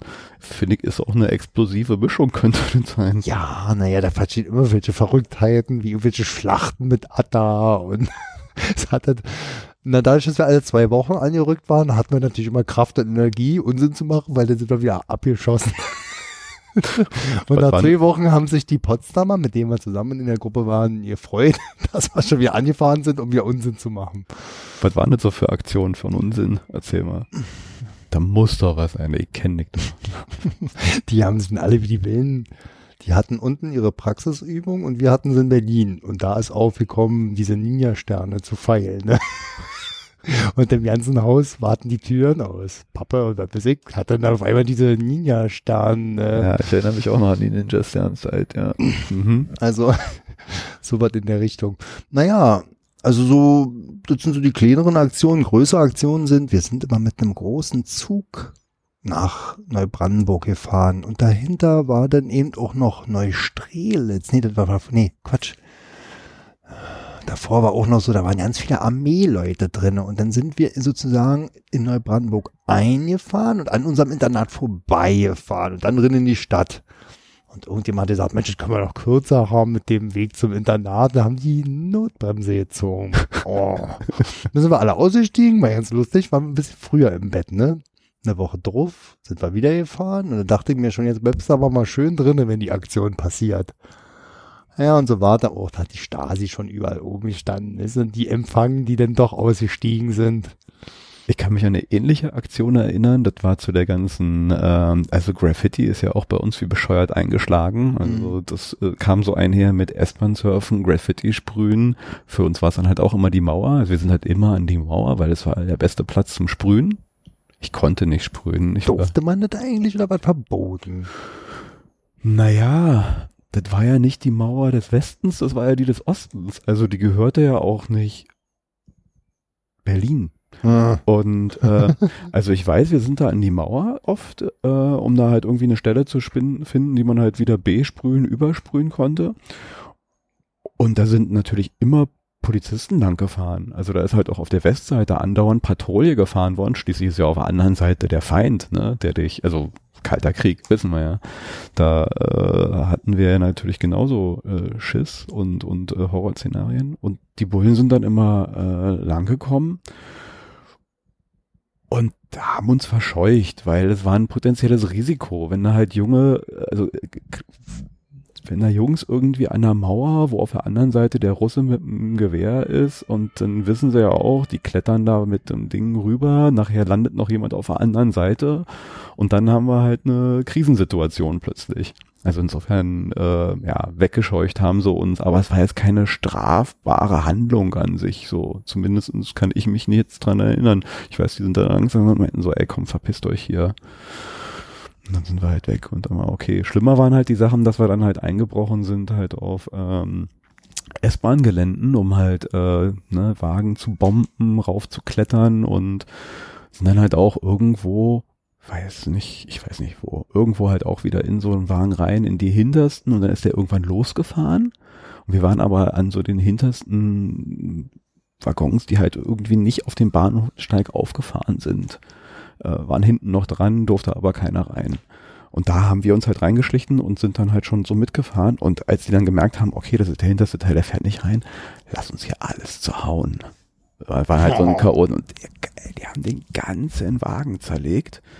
Und ich war schon so, ich war ja, eigentlich war ich ein bisschen Schisser immer. Ich bin zwar mit denen so mitgezogen, aber immer so in, in so einem Moment das Gefühl gehabt, so ich weiß, aber jetzt musst du dich verdrücken. Ja, jetzt, jetzt fängt es gleich an zu kippen. Irgendeine Scheiße wird passieren, die kann Ärger bedeuten oder körperliche Gefahr.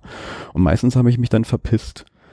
Da bin ich dann aber doch mitgezogen und war dann halt mit in diesem Waggon irgendwie. Und als die dann halt so, jetzt alles zerlegen und so, scheiße, nein, das wird nicht gut ausgehen. Da sind dann halt äh, den nächsten Bahnhof, bin ich dann rausgesprungen aufs Gleis und, und äh, bin dann da hochgeklettert, war einer der allerersten und die also es muss schon irgendwer Meldung gemacht haben, Polizei und alles kam da schon den, den ähm, Bahnsteig runtergerannt, haben das aber nicht so mitgekriegt, dass ich da scheinbar rausgesprungen und so. Also ich bin dann halt so hoch und äh, bin dann vorbeigelatscht an denen, äh, die waren so eher so nach hinten geguckt irgendwie und, und äh, naja, hab mich da gerade noch so raus und die haben sie auch gekriegt. Ich weiß gar nicht, was mit denen dann gewesen ist, aber das waren so unsere Aktionen mit Zügen.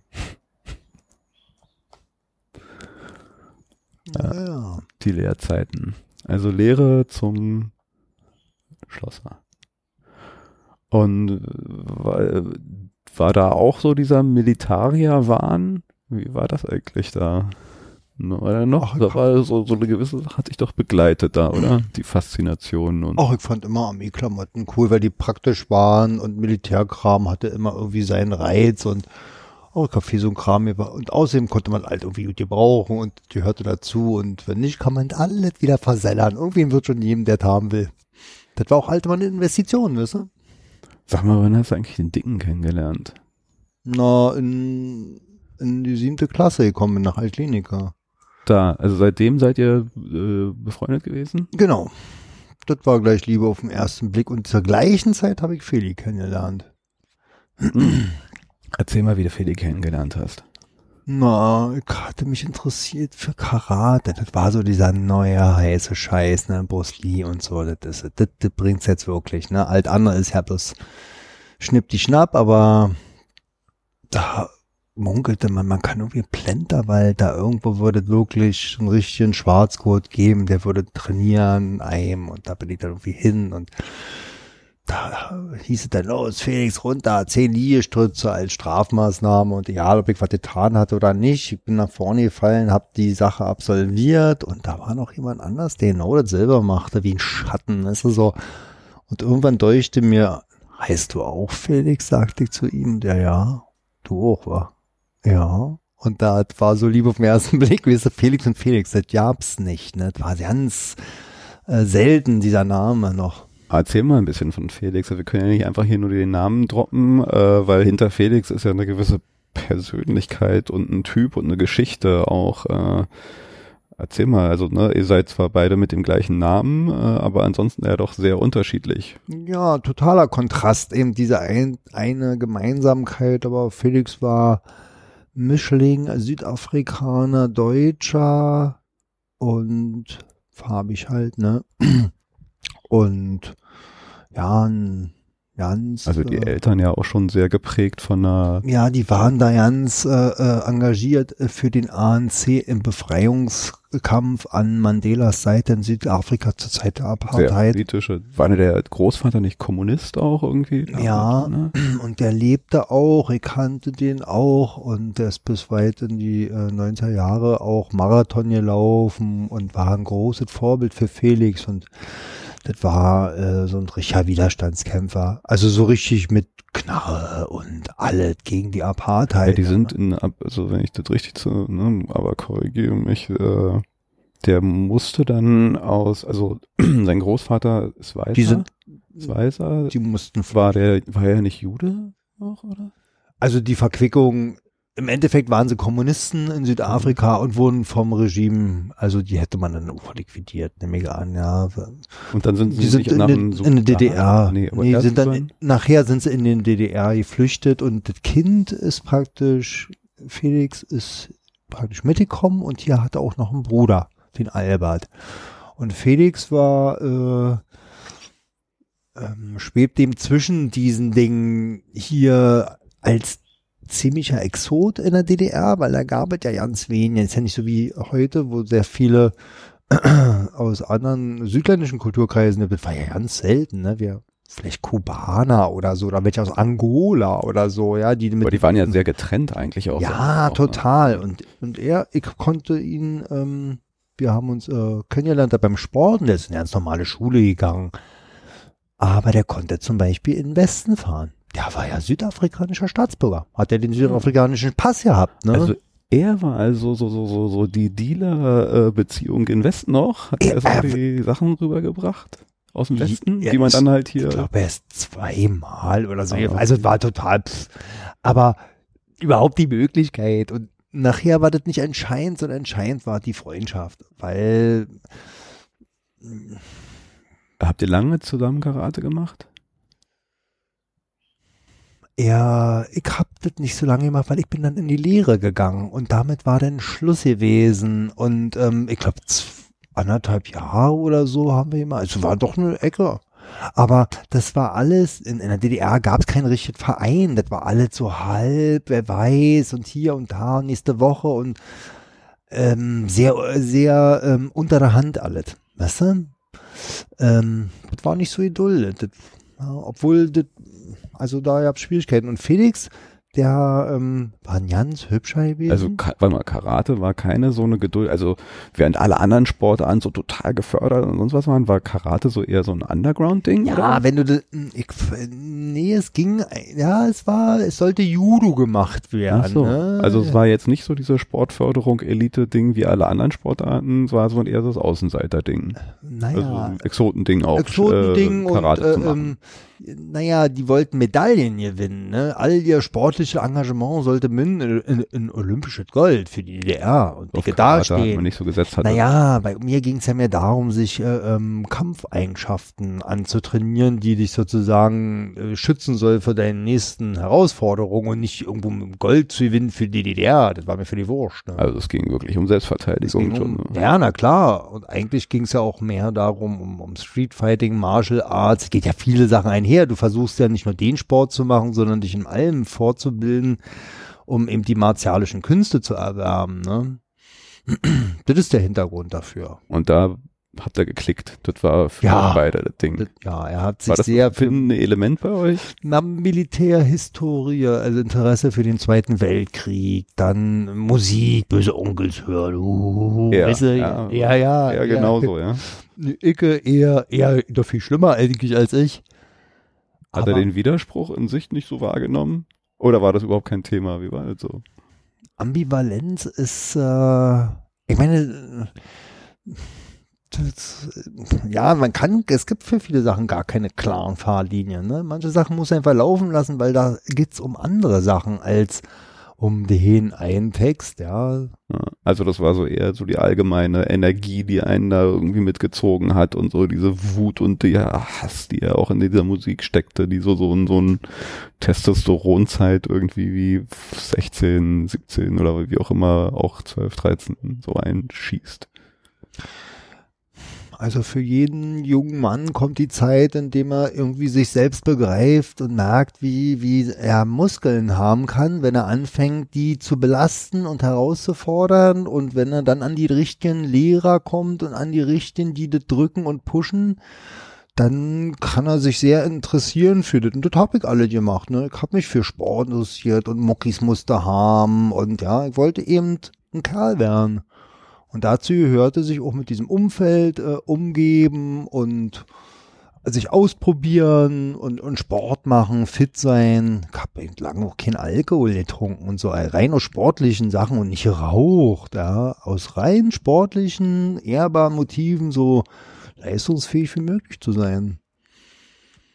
Und äh, Erzähl mal so ein bisschen, also Karate hat euch da verbunden, dann die Militärgeschichte. Was habt ihr so im Alltag gemacht? Ich erinnere mich, du hast mal irgendwie Felix und die Frauen, du hast mir auch erzählt auch von eurem Spielchen, äh, die S-Bahn langfahren, so kommen, ey, also am Ende der Fahrt muss hier jemand, äh, weiß ich nicht, habt ihr Anzahl von Nummern oder äh, äh, Adressen oder ja, irgendein Spiel hattet ihr oder eine Herausforderung, die ihr dir gestellt hat? Die Faszination an Felix war eigentlich ähm, seine Andersartigkeit, auch sein Probleme ranzugehen. Ich war eigentlich immer schüchtern und bin nicht so mit der Tür ins Haus gefallen, weil ich den Korb befürchtet habe, ne?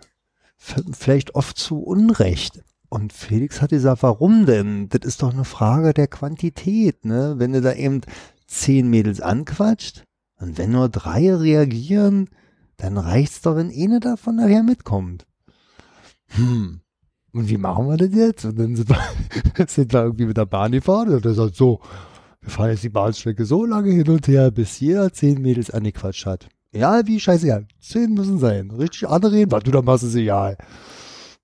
Aber wenn du so anquatscht, kannst du schon irgendwie, dann denk dir mal vor allen Dingen aus, was du sagst. Und dadurch hat er das so fokussiert. Er hat sein, er hat das Thema so ein bisschen filetiert und dadurch hat er eine Strategie hinterlegt und Struktur gemacht und dadurch hat er die Sache machbar. Und das hat doch funktioniert. Ja, dass man eben sich trainiert, an jemand heranzutreten, ja, durch die Quantität. Und dann wird man immer besser. Und das war sehr gut. Das hat er in mich gelegt, ne. Auch so diese, ähm, die Sache anders zu betrachten. Immer so, sei mal vorsichtig mit deiner Meinung. Jemand anders, der sieht es anders und hat noch viel mehr Recht als du. Weißt du, so eine, dass er mir eine tolle Sichtweise geschenkt hat. Also, dass diese andere Sichtweise da ist und auch Berechtigung hat, da zu sein, weil sie noch viel toller ist als meine, ja, weil sie viel andere Möglichkeiten nur bietet. Das hat mir gefallen. Auch der Unterschied, dass wir nicht konkurrierten um dieselben Sachen, ne? Der hatte scharf, da scharf muss es unbedingt sein. Für mich nicht, ne? Da musste dem eine Blonde sein. Und mit blonde Mädchen, blonde Mädchen. Ich fand auch, nee, brunett ist auch schön. so. Und man okay. ist nicht, also wir hatten, haben uns die Tüte aufgeteilt, ne? Ansonsten hatte, muss ich auch zugeben, bin ich sehr in seinem Kielwasser geschwommen, weil er war ein echter Womanizer, ne? Der hat eben so, die Hand aufs Bein, den hat er gesagt, machen wir schon. Dann war alles gut. ja, und dann sind die da hingeschmolzen, die Weiber. also der war schon echt. Und gut. irgendwann fiel für Felix immer noch am Rande ab. Naja, weil jede Hübsche hat ja noch irgendeine Freundin. Ne? die ist immer noch besser als nichts. Oder die eine Enttäuschte, die sich dadurch erhofft hat, in Felix, also in anderen Felix Nähe zu sein. Und nur aus Mitleid mit dir zusammen war. Nein, Quatsch. äh, ja, und äh, sag mal, äh, ja, wir bewegen uns so langsam durch die 80er und dann halt auch in Richtung. Gegenfall, hattest ja. du denn einen bestimmten Freund in diesen Jugendzeiten? Na, meine Freundschaft, ich hatte eine sehr prägende Freundschaft, ja, wenn ich jetzt mal so, so durchgehe, also als ganz kleines Kind ähm, waren das, also ich bin so im Hof, wir haben ja so, so einen eingebuchteten Hof, also von der Straße ist das halt nochmal so, so ein Wohnblock, der so rein versetzt ist. Dadurch hat es da halt in der Mitte ziemlich viel Platz, auf dem wir halt alles Mögliche machen konnten, wo wir kein Straßenverkehr war. Ja? Wir konnten uns da sehr stark austoben und da gab es halt so die Clique aus diesem ganzen großen Hof. Äh, unter mir wohnte eine türkische Familie, äh, Gastarbeiter, die halt auch wirklich so vor, keine Ahnung, irgendwann dann, na, sie waren halt dann da, aber halt auch erst relativ frisch hingezogen. Äh, ich weiß, die Eltern, die, die, die, die sprachen halt ähm, nur Türkisch. Ähm, der hatte, das, äh, ich, und ich habe mit dem Jungen gespielt, Selçuk, der war in meinem Alter. Er hatte zwei Schwestern, äh, die ältere und die jüngere, äh, die auch sehr unterschiedlich waren. Die ältere, die wirklich so ein Kopftuchmädchen und total streng erzogen und so mit der Mutter den Haus, äh, also ganzen Haushalt gemacht. Und die Jüngere war die eher rebellische, kein Kopftuch. All dadurch, dass er halt auch noch ein bisschen jünger war, war so in so einer Zwischenphase, glaube ich, wo sie halt noch durfte. Ab einem bestimmten Punkt ne, war es dann halt so, zack, bumm, jetzt, jetzt war die erste Periode und jetzt ist hier, aber die durfte halt noch mehr und war da halt sehr rebellisch und hatte da auch keinen Bock drauf. Das ist so mir so ein bisschen im Kopf. Aber eigentlich, da war ich ganz halt klein mit, mit Selchuk und haben halt dann irgendwie unsere kleinen jungen Dinge gemacht. Und schräg gegenüber noch, da war eine jugoslawische Gastverarbeiterfamilie, die Boruschinskis, das weiß ich noch. Ähm, der Vater war auch so ein totaler Charmeur, lustiger Typ, weiß ich noch. Und äh, damit habe ich mit dem Sohn immer gespielt, Norbert.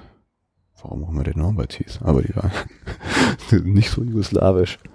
Naja, aber äh, sein Vater war auf jeden Fall äh, jugoslawisch, polnisch, irgendwas so. Ähm, das war so eine erste lange Phase und genau noch äh, äh, weiter oben ähm, haben ähm, eine Familie gewohnt, da ähm, war der Vater Deutscher und äh, die Mutter war Koreanerin. Äh, und mit dem Sohn Gregor habe ich gespielt. Also der war dann Halbkoreaner. Äh, das fand ich, ne, das fand ich insofern, weil wir, also wir waren relativ eng und, und, und viel so zusammen. Und da waren noch so mehrere andere. Also es war eine relativ äh, große, enge, längere Freundschaft, wo auch die Familien so ein bisschen befreundet waren. Und ich fand es halt relativ faszinierend, weil es war zum einen, ähm, habe ich dadurch halt auch Essen kennengelernt, was ich vorher so nicht kannte. Also das war für mich wirklich exotisch, dieses koreanische. Die hatten immer so dieses, ähm, ähm, mit dem man die Sushi einrollt, also diese Seetankblätter, also war halt so wie Esspapier, in der Zeit war halt auch immer so Esspapier, so, so, so es war wie salziges Esspapier und, und ganz viele andere exotische Essenssachen. Und ich war halt so fasziniert ein bisschen auch, weil die waren alle total katholisch, also was so eine Erz konservativ, also erzkatholische Familie. Konservativ würde ich gar nicht so sagen. Eigentlich habe ich die als sehr weltoffen wahrgenommen, aber trotzdem total katholisch. Also die Kirche war sehr präsent, auch bei der äh, koreanischen Mutter, weil ja scheinbar war das da halt irgendwie, weiß ich nicht, Kolonialismus oder wie auch immer der äh, Katholizismus dahin gekommen ist. Auf jeden Fall war das auch so für mich so, so diese, diese Religion, weil bei mir zu Hause war nichts mit Religion. Meine Mutter war evangelisch, mein Vater katholisch, aber nicht so ernsthaft ausgelebtes und die haben so ein bisschen auch irgendwie die Kirche sowieso den, den, den Finger gezeigt, nachdem sie heiraten, die wollten eigentlich kirchlich heiraten und daraufhin äh, hat die katholische Kirche aber gesagt, so, das ist ja evangelisch-katholisch dürfen sie nicht. Also ist verboten. Und da haben dann meine Eltern irgendwie gesagt, so, ey, so wenn uns, wenn uns die Kirche verbietet, unsere Liebe so auszuleben und uns hier, weil sie jetzt evangelisch ist, dann ist das nicht unsere Kirche. Und äh, insofern war Religion eigentlich bei meinen Eltern auch durch wir sind dann nur zu Weihnachten aus irgendwelchen Traditionsdingern halt hingegangen, weißt du, hat so ein bisschen zum Ritual gehört, aber eigentlich, wie gesagt, nichts mit der Kirche am Hut gehabt. Also ich bin da sehr unreligiös erzogen worden und dann habe in meinem Freundeskreis im engsten so eine ultra-katholische Familie, die das halt so, so drauf und runter und immer wenn ich da zum Essen war, wurde halt sich bekreuzigt und gebetet und das war für mich schon irgendwie so eine komische, faszinierende Welt. Der mit dem Gregor bin ich auch viel. Gregor, Norbert, Selçuk und und äh, Selçuk musste dann irgendwann sind die ist die Familie wieder zurück in die Türkei. Das war so für mich so so der erste traumatische musste. Punkt. So. Ja, also was heißt der musste? Äh, musste der Fall, die Eltern wollten zurück. Also nee, ich glaube nicht, dass da jetzt irgendwie zumindestens mir nicht bewusst, irgendwer sagte, ihr müsst wieder zurück. Ich glaube, die halten so wirklich so eine halt, so wie, wie manche Gastarbeiter dann einfach hin, so wir arbeiten jetzt ein paar Jahre hier, verdienen uns ein bisschen was zusammen und dann fahren wir halt zurück da und sind halt gemachte Leute mit dem Geld, was wir hier verdient haben. Und ich glaube, im Zuge dessen sind die halt einfach wieder zurück. Wohin auch immer, das weiß ich nicht mehr. Mhm. Aber es war für mich irgendwie so, so schon hart, weil es halt so mein erster guter Freund war weißt du, wird genau unter mir gewohnt. Na klar, haben wir halt immer wieder irgendwie so zusammen gespielt.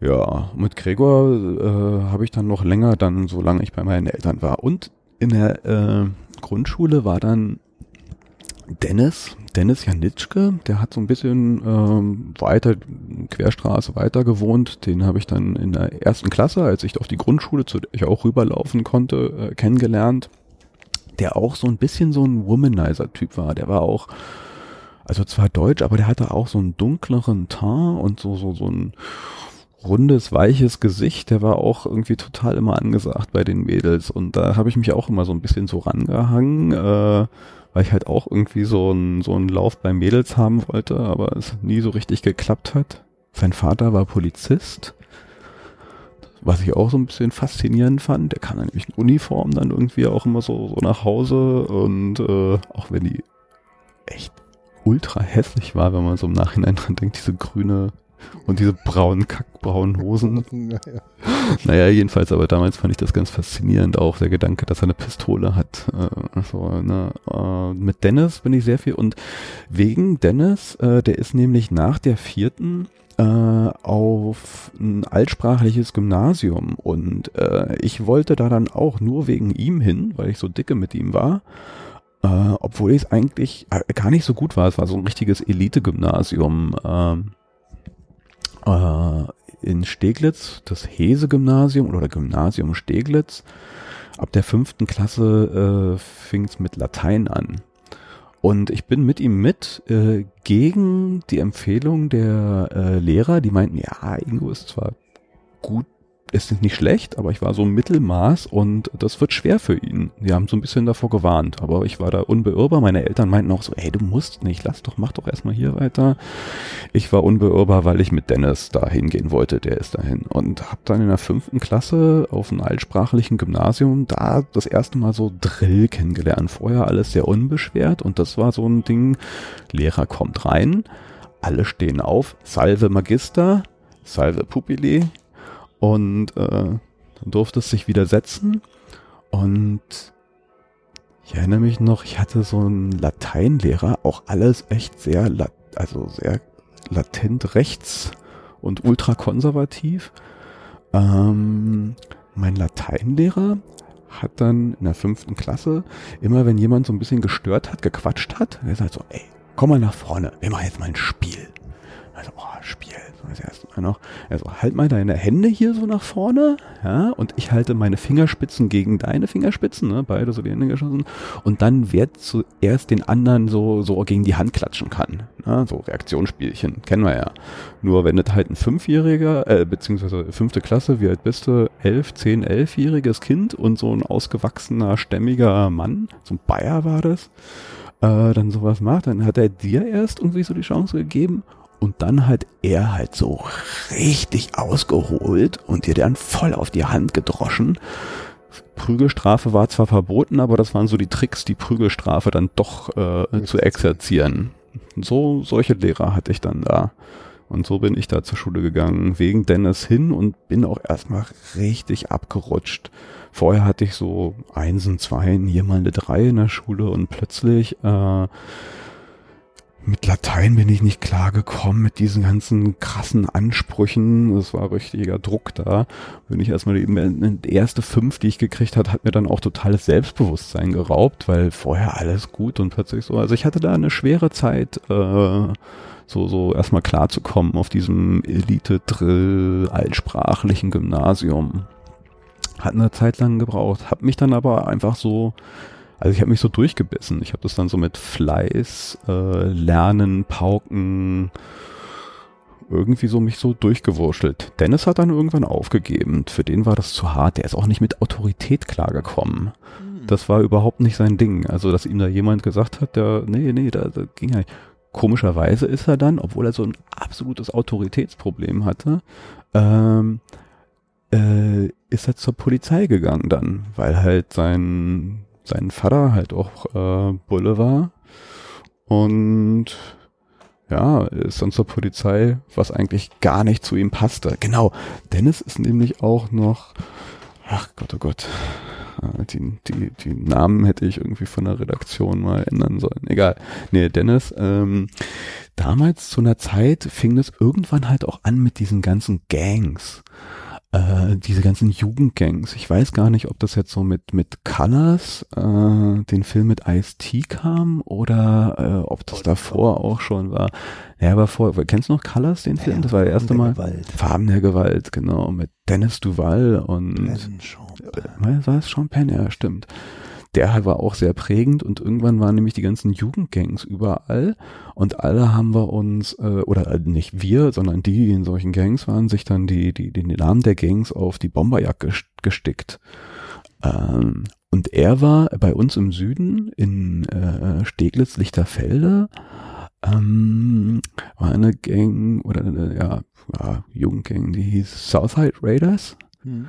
Ähm, die gingen, das waren so die, das, äh, da gab es eigentlich, die Älteren waren in so einer Biker-Gang. Ich weiß gar nicht, wie die hießen. Und äh, die Southside Raiders waren so von den jüngeren Brüdern.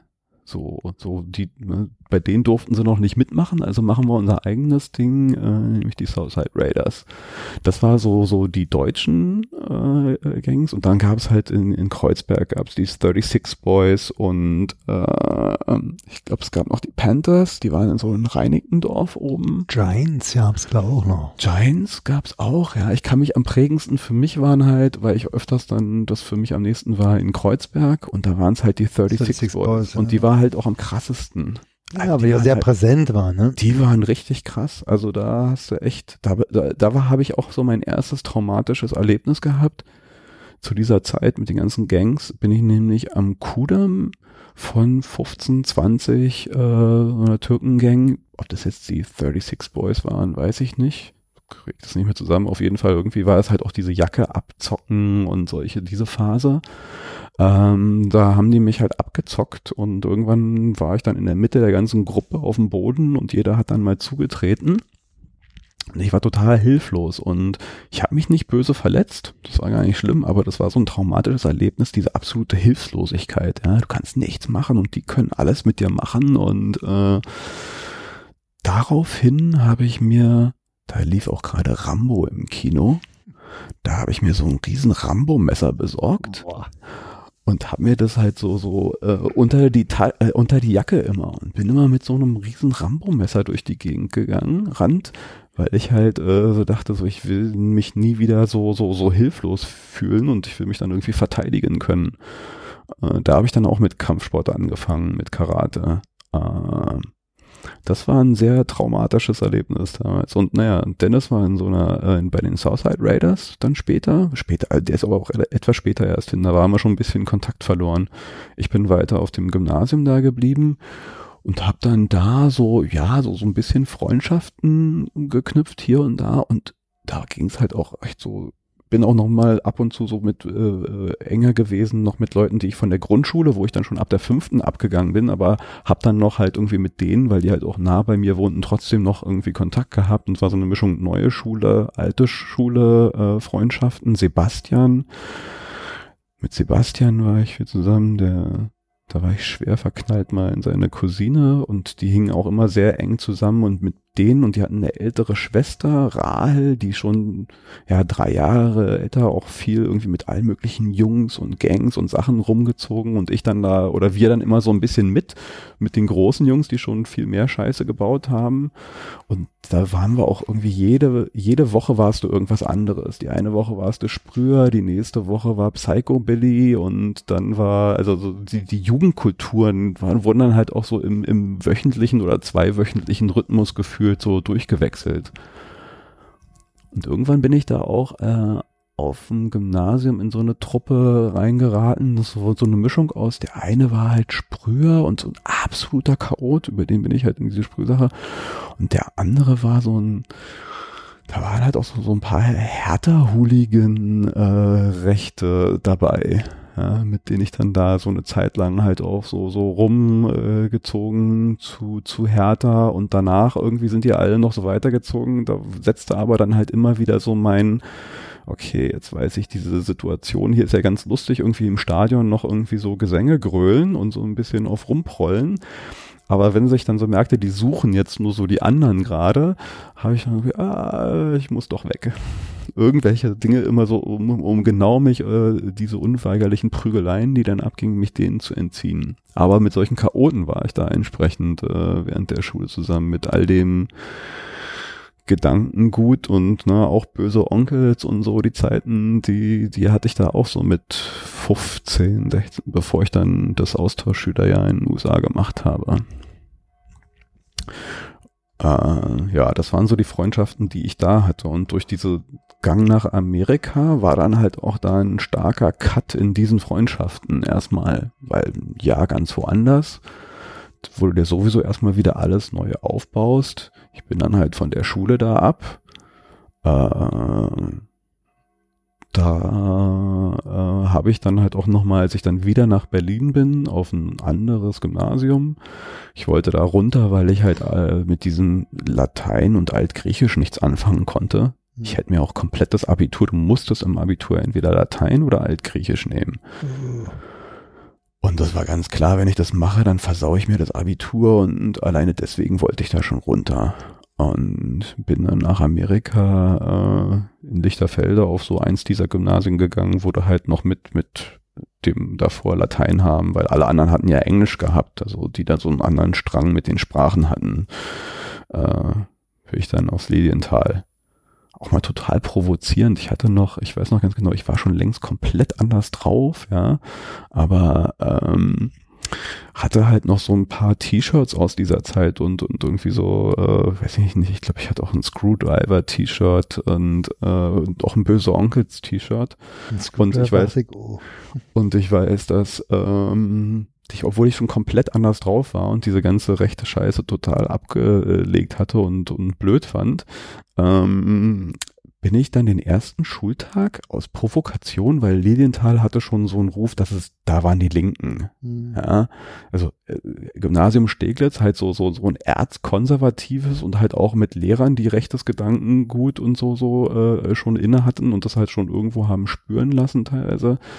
Ähm, von so einer Schule dann halt auf Lilienthal, die halt so diesen Ruf hatten, da sind die ganzen Linken und Asseln, gab's halt so ein paar. Und da dachte ich mir so, okay, erster Schultag, ähm, ich provoziere jetzt noch mal ein bisschen und habe dann halt äh, so ein Shirt angezogen.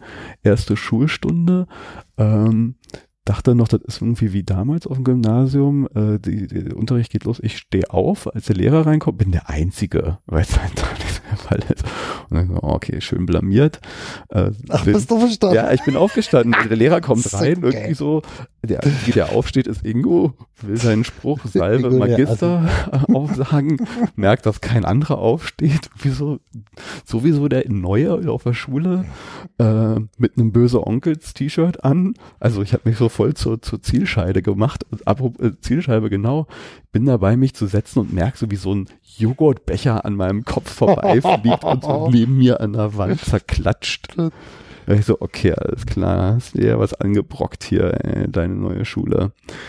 Bin dann aber sehr schnell irgendwie so, äh, also weil die ganze rechte Scheiße war sowieso abgelegt, es war nur noch mal zur Provokation, hab mir dann aber schnell halt irgendwie so ein äh, ähm, Stempel, glaube ich, da abgeholt zwischen all den Punks und ähm, hab dann trotzdem aber einen ganz an- guten Anschluss gekriegt. Irgendwann mal in der nullten Stunde habe ich auf dem Schulhof, so bevor es losging, noch alles dunkel draußen, saß einer von äh, David und hat da halt irgendwie äh, Joint geraucht. Na, so, komm, naja, uns mal zusammen und dann haben wir zusammen geraucht und waren total stoned den ganzen Tag in der Schule und irgendwie bin ich dann, glaube ich, dann ab da so ein bisschen so reingerutscht und habe da die Leute kennengelernt, die ich ja immer noch, Heiko, all die Leute, die du ja auch kennst, äh, habe ich dann da kennengelernt. Und da noch, da ist dann eigentlich so der Freundeskreis entstanden, äh, der bis jetzt noch standhält. Äh, und da sind dann halt auch so die ganzen, das war dann zu der Phase, wo dann halt Techno äh, losging. Und äh, naja, mit all dem, was das noch. Aber mal, äh, jetzt sind wir dann schon, dann sind wir schon in den 90ern. Ich bin nämlich 90, 91. Ich würde ja gerne noch irgendwie den Mauerfall mit dir, den können wir jetzt nicht mal einfach so überspringen. Wie war denn das eigentlich? Wann war dein Drang eigentlich so, äh, dass du da nicht mehr bleiben willst? Den hattest du ja auch. Und zwar sehr, Eine Lehre musste abgeschlossen werden. Du brauchst nicht in den Westen rennen und ohne ausgebildet zu sein. Eine Lehre musste fertig gemacht werden und danach war klar, hauen wir ab und das war dann eben doch so 88, 89, 88.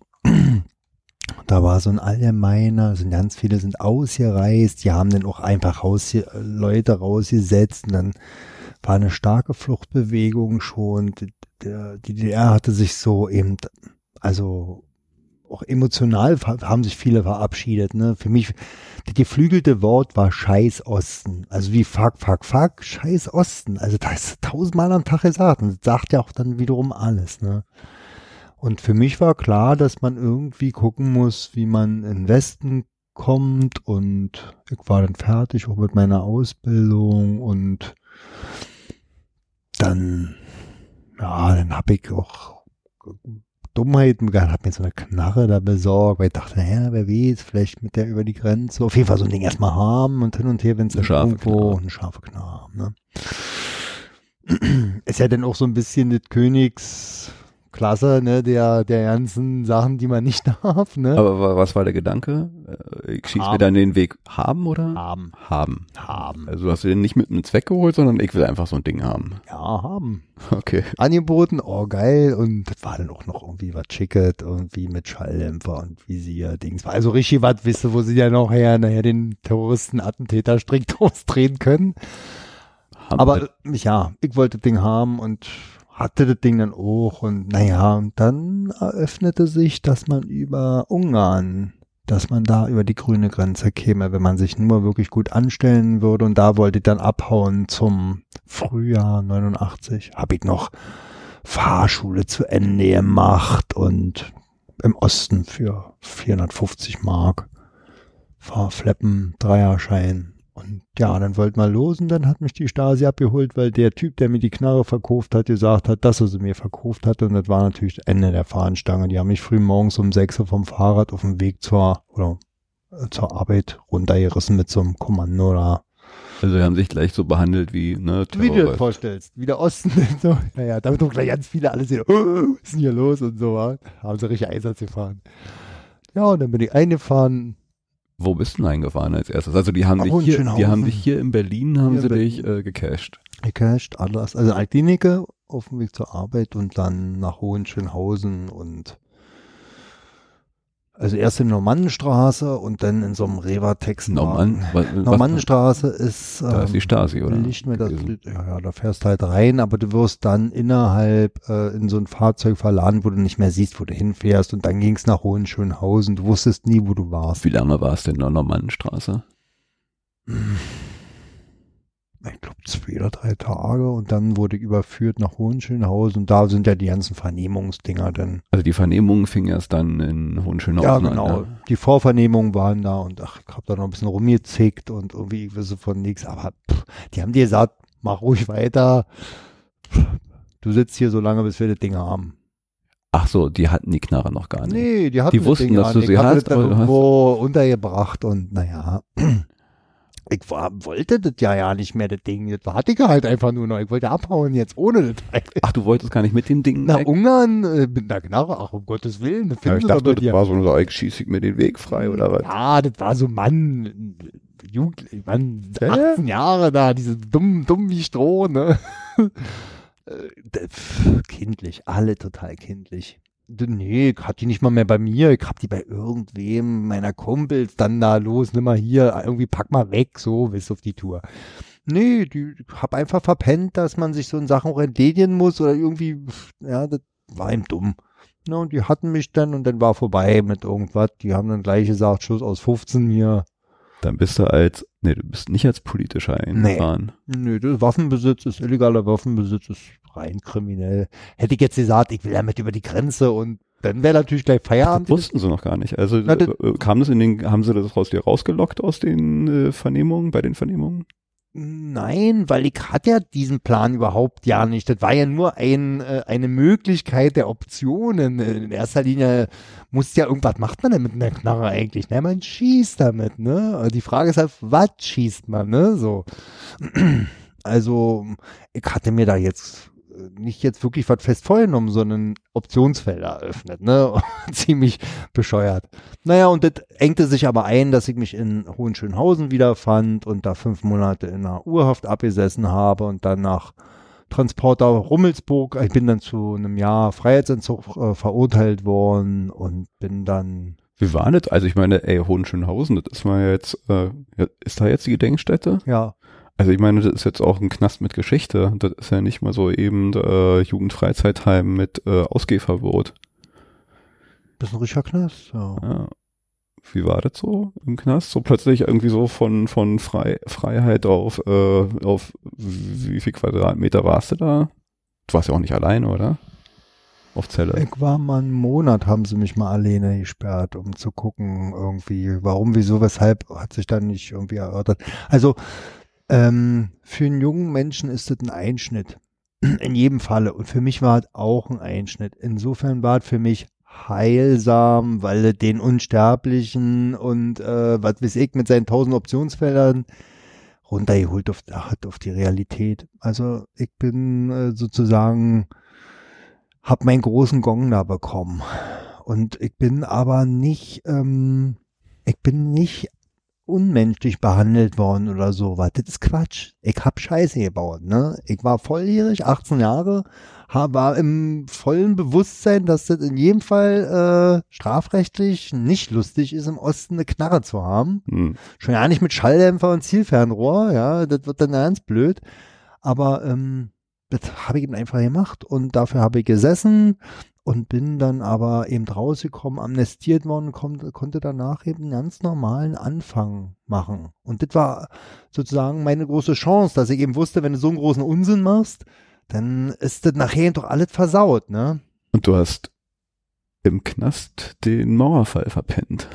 Ja, das war, glaube ich, das, die größte Ohrfeige an der ganzen Sache. Sonst war ich immer bei allem dabei, Hans Dampf in allen Gassen und ich habe Michael Jackson verpasst, der nämlich an der Mauer, da hätte man rüber gucken, gesungen hat. Das habe ich verpasst, weil ich gesessen habe und den Mauerfall. Mauerfall, ja, habe ich in Cottbus erlebt im Strafvollzug und das war in der Hinsicht ganz interessant, weil der Knast war voll zu diesem Zeitpunkt mit 213er, was Flucht ist, der Paragraph. Also das verschiebt natürlich auch so äh, viele Eindrücke, die man im Knast gewinnt, wenn sozusagen die Hälfte der normalen Ostbevölkerung die Schnauze voll hatte und in Westen wollte, da sich wiedergefunden hat. Ne? Was war da für eine Stimmung? Naja, der Knast hat fast gebrannt, als dann durchsickerte, dass ja die Mauer unten auf, auf ist. Ne? Ah, ja. also wenn ihr fünf Jahre oder zehn Jahre sitzt wegen äh, Banküberfall, ein Banküberfall ist auf einmal erlaubt, dann ist schon blöd. ne? Und so war es mit Mauerfall auch, dass die dann alle amnestiert worden sind, raus und danach. Aber wie lange hat das gedauert, bis, äh, bis dann da die Türen aufgeschlossen wurden? Äh, ich glaube, am 6. Dezember sind die alle, also die Amnestieleute sind noch im November rausgekommen und dann gab es auch für die, die, äh, gab es noch eine zweite Amnestie für Leute wie mich, die nicht politisch jetzt irgendwie waren, die aber ein völlig überzogenes Strafmaß hatten, ja. Oder Was hättest du denn gehabt? Oder was hast ich habe ein Jahr gehabt und habe davon zehn Monate gesessen. Okay, also warst du eh, also auch unter Ost. Ja, ich wäre sowieso rausgekommen auf. Bewährung, wieder mit Strafandrohung auf zwei Jahre, damit, wenn du nur den kleinsten Scheiß machst, sie dich gleich wieder haben, ne? Aber durch die Wände, dadurch, dass die Mauer gefallen ist, ist das alles in sich dann zusammengekippt und auch annulliert worden, denn nachher, weil dann als Jugendstrafe da noch irgendwie Jungerwachsener und das ist alles getillt.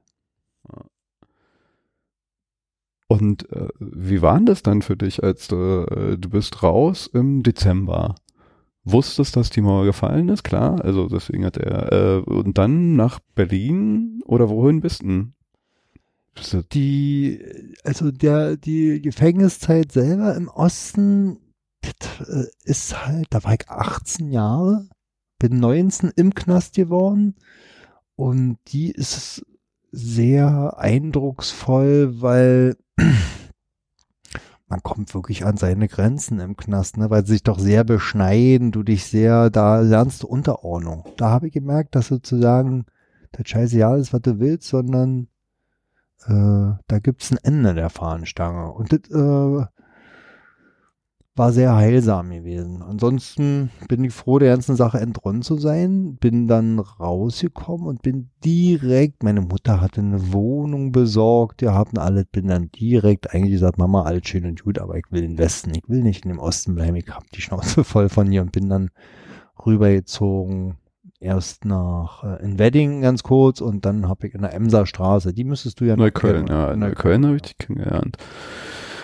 Also beziehungsweise als du da gewohnt hast. Ähm, ja, da, da, da treffen sich dann halt irgendwann äh, unsere Pfade. Wir sind uns äh, 95, 96 äh, über den Weg gelaufen, glaube ich. Also gut, sind noch mal fünf, sechs Jahre jetzt hin. Das waren ja auch noch mal, also Mauerfall, da ging es ja dann Na, noch mal das so ist eigentlich richtig die los. eigentliche Stoßzeit genau, in dem. Moment, ne? weil die Mauer war weg, damit war auch sozusagen die alte Problematik und Fragestellung weg, wie kommst du in den Westen, das war nun ganz klar, sondern jetzt war es, wie kommt man an die Fleischtöpfe ran im Westen, ne? Also, Die Mauer ist ja schon immer schön weg, aber da hast ja auch nichts von, wenn du den 100er Begrüßung da ausgegeben hattest. Ja, ich habe meine alten Freunde wieder aufgesucht, den Dicken, Feli, Kulle, ja, Peter, Wie waren Und- die mittlerweile so drauf? Hatten, naja, alle haben jetzt guckt, irgendwie, wie kommst du da nun äh, an, deinen, äh, an deine Interessen ran? Der Dicke hat da irgendwie irre da gepumpt und äh, äh, Sport ging dann los. Ne? Ich habe Arbeit gesucht und habe dann gleich äh, meinen Industriemechaniker gemacht und habe eben gearbeitet sofort und Geld und machen und Wohnung und Auto haben und verreisen und gleich Ägypten und so immer die Welt sehen. Ne? Das, ja, und das war eine sehr aktive Zeit. Also auch gleich mit Tür mal Feli drauf und sagt, ey, du musst hier mitmachen, ey, äh, genau, Jojo äh, machen. äh, ja, dann also, ging äh, sofort los. Na, wir brauchen Leute, wir müssen irgendwo Sicherheit machen, Knarrclub hier und da, ein bisschen Leute umhauen, links, rechts kommen, ja, machen wir schon, wissen so. Also nochmal ganz kurz zurück, man muss mal jetzt ja dazu sagen, dass wir wissen das jetzt alle, aber ähm, wo ich dich kennengelernt habe und vor allem den Dicken kennengelernt habe, das war zu deiner absoluten Hochmassephase. Äh, also damals, der Dicke war, weiß ich nicht, wie viel hat der gewogen? 140, 150? 30, 135, hart. hart, aber wirklich. Also ein, ein, ein Muskelfleischmonster, wo du nicht wusstest, äh, wo Kopf und Schultern und Nacken irgendwie anfangen, aufhören, ineinander übergehen. Das war so eine einzige. Und du warst, naja, du warst immer ein bisschen drahtiger, aber auch nicht so weit davon entfernt. Also du warst, glaube ich, 110 Kilo, auch harte Muskelmasse, nochmal ungefähr. Nee, nee. Doch, in deinen harten Niemals. Zeiten warst du, doch, bestimmt. Hark.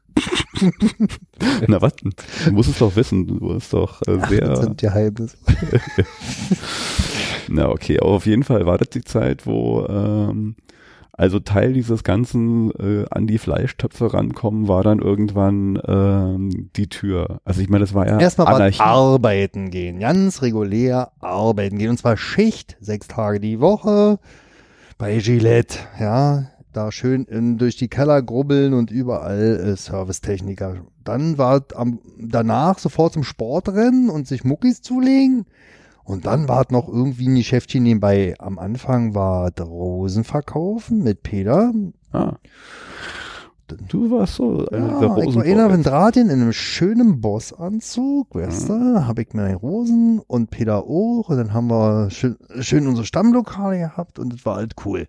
Bis irgendwann mal vom Rosenmarkt äh, irgendwelche drei Typen standen mit dem Machete und gesagt haben, Jungs, das ist euer, heute hier euer letzter Tag und die Rosen lasst ihr gleich mal hier. Hm.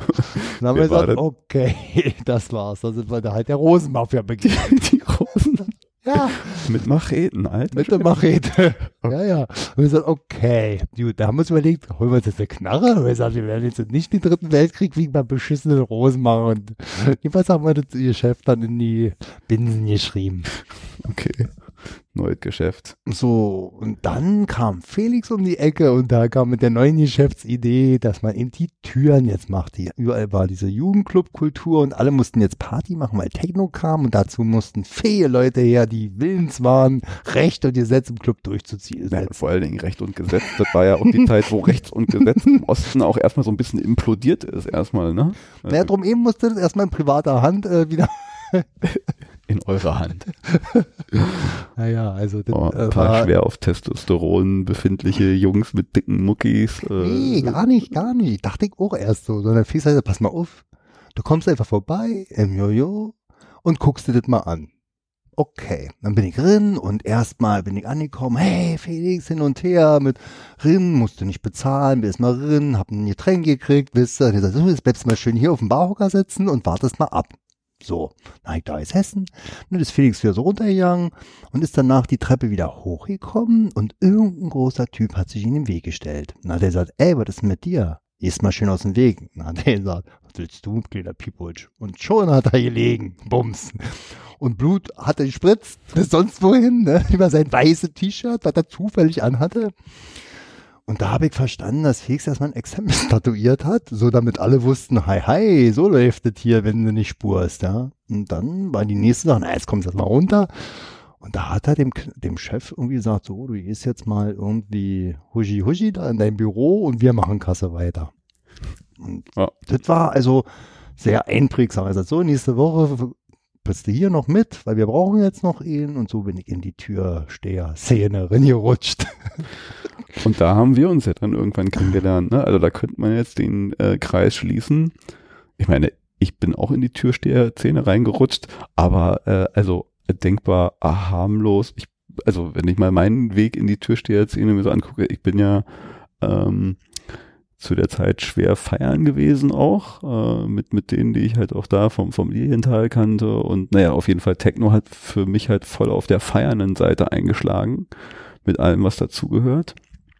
Und im Zuge dessen war ich auch des Öfteren im KitKat da in der äh, Glogauer in Kreuzberg mit der besonderen Hofsituation, dass halt äh, die Tür äh, ähm, wenn sie auf war, die Musik raus und das war ja eigentlich so ein Wohnblock, da haben ja Leute auch gewohnt und musste immer leise sein. Also waren sie immer sehr darauf bedacht, dass die Tür zu ist und Oh, ich draußen und draußen Kinder. hatte draußen hatte sich immer diese Riesenschlange gebildet und irgendwann meinte dann mal einer der äh, Helge Helge, der da einer der Veranstalter war, meinte dann zu mir, ob ich nicht irgendwie mich mal äh, so drum kümmern will, dass die leise sind, dass hier nicht gequatscht wird im Hof und so, ja, könnte ich halt auch so rein für weil ne, war ja auch immer schon groß und so eigentlich eine imposante Person und habe dann halt irgendwie in meiner äh, Truffnis halt auch die Leute irgendwie zugequatscht äh, und halt irgendwie ganz, ganz scheinbar ganz gut gemacht, dass er dann halt meinte, so, ja, komm hier und und und Kirstin mochte mich da auch irgendwie und bin dann halt als äh, eher so der äh, Tür auf zu, guck mal, dass die Leute nicht auf äh, im Hof rumstehen, äh, Junge geworden.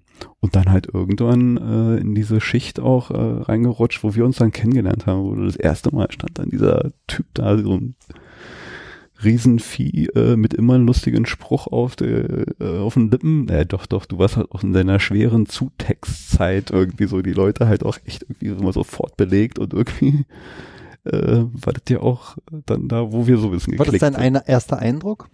Dein erster Gedanke? Dein noch? erster Eindruck, Gedanke von dir? Na, ich war schon so ein bisschen so, sie konnte dich nicht so richtig einordnen, ne? Sahst halt aus wie so der absolute Oberprollhul, äh, Muskelmonster.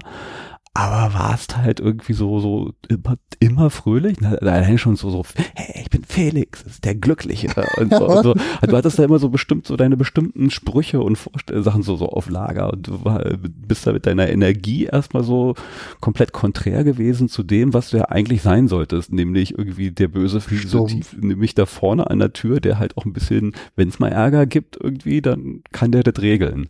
Dafür bist du ja angetreten, aber warst halt eigentlich irgendwie so eher so der Pausenclown.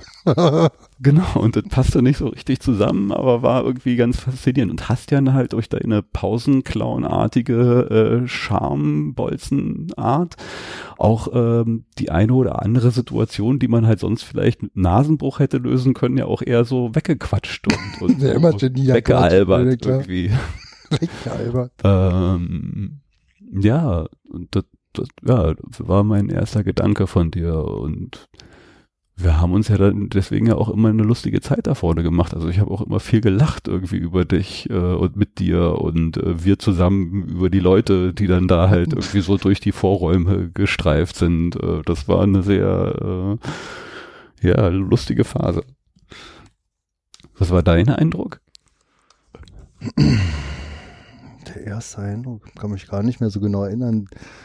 Ja, also äh, eigentlich auch eine sehr unbeschwerte Zeit äh, mit dem KitKat. Das war lustig und auch entspannt. Du hast ein Lebensgefühl, äh, aufzustehen, wann du willst und überhaupt machen, was du willst.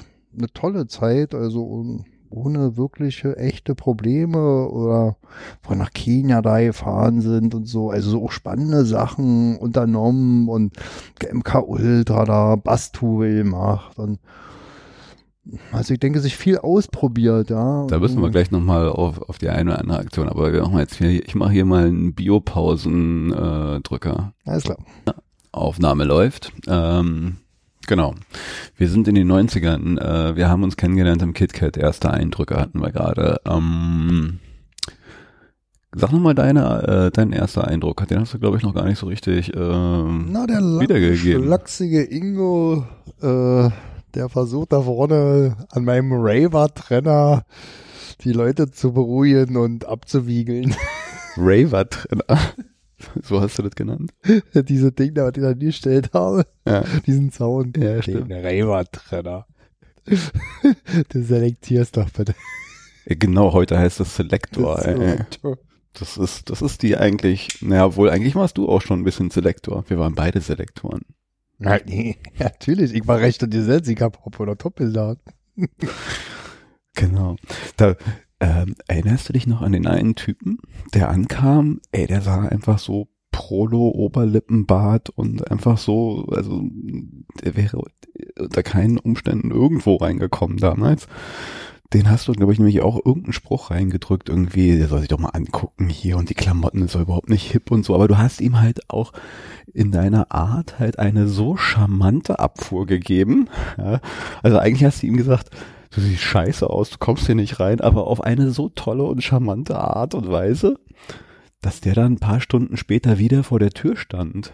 Erinnerst du dich noch? Und wir, ja, wir haben den nämlich nicht erkannt, weil er, weil er halt plötzlich in irgendeinem äh, äh, Skater-Outfit da irgendwie vor uns stand und meinte dann so, und, und wie, und, und was? Naja, geht so.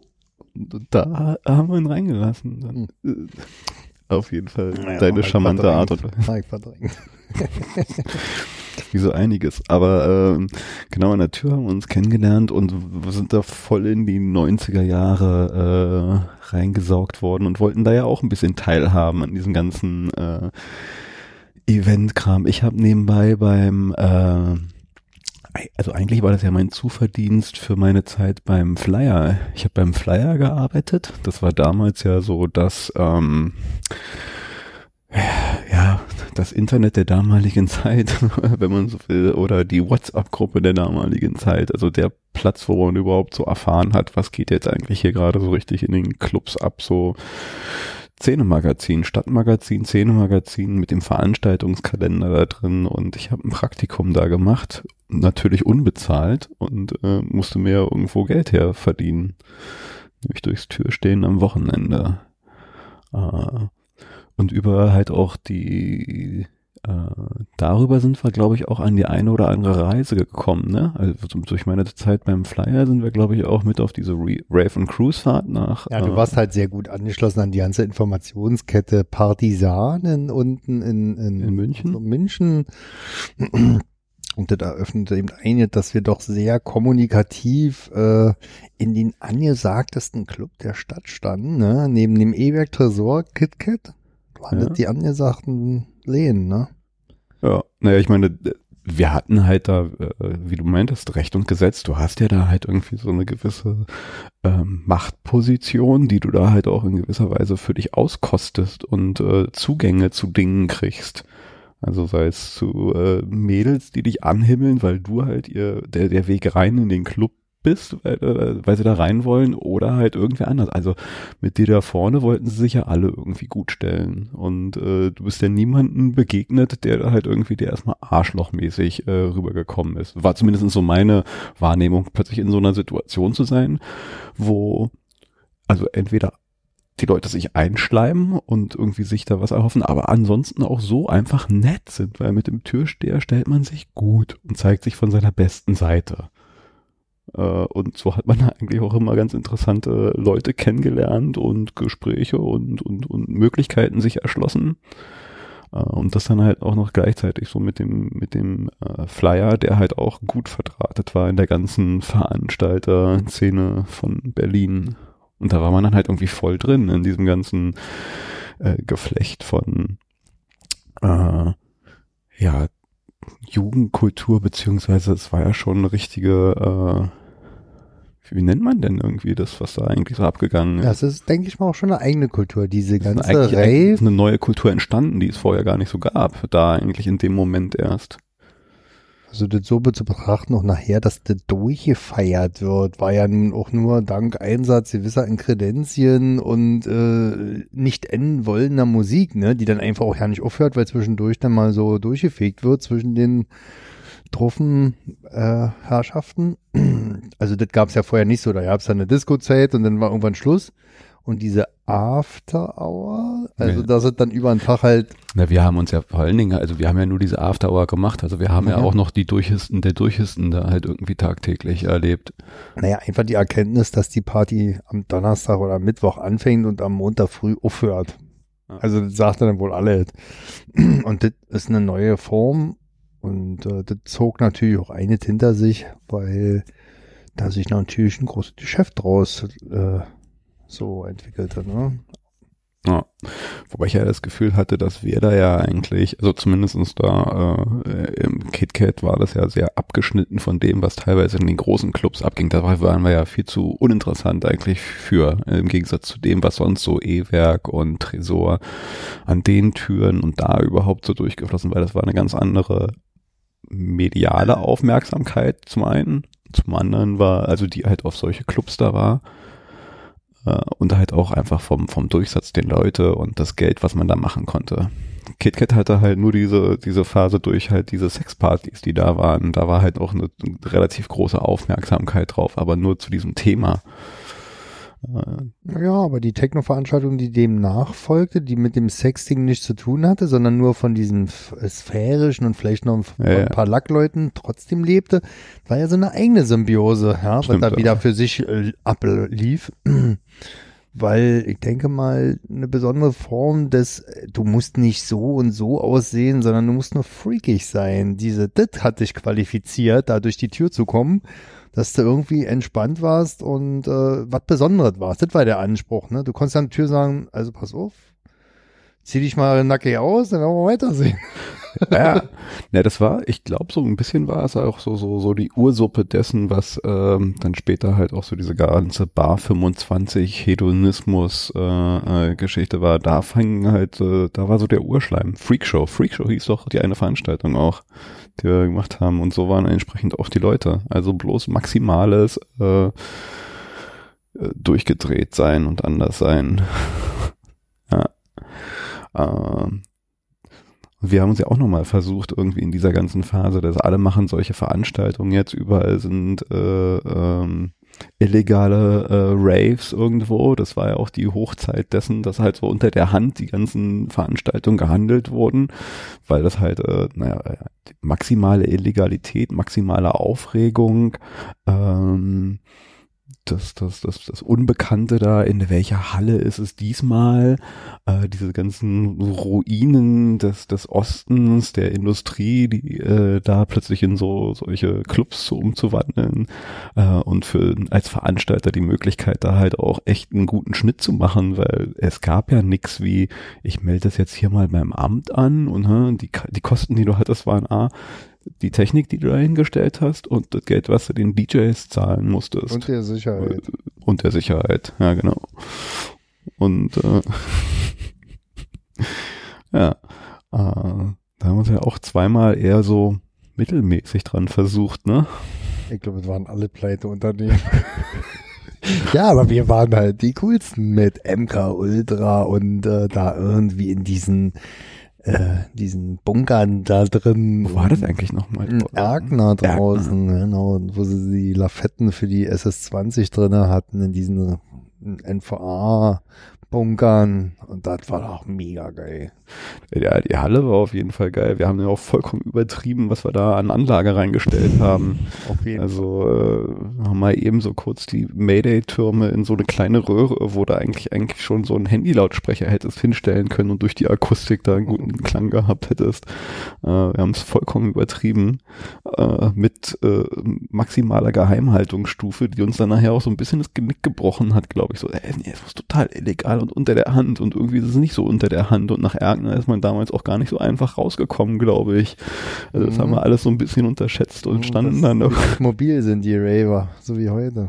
Ja, und äh, war da irgendwie ganz schön leer, auf jeden Fall, aber nichtsdestotrotz lustig.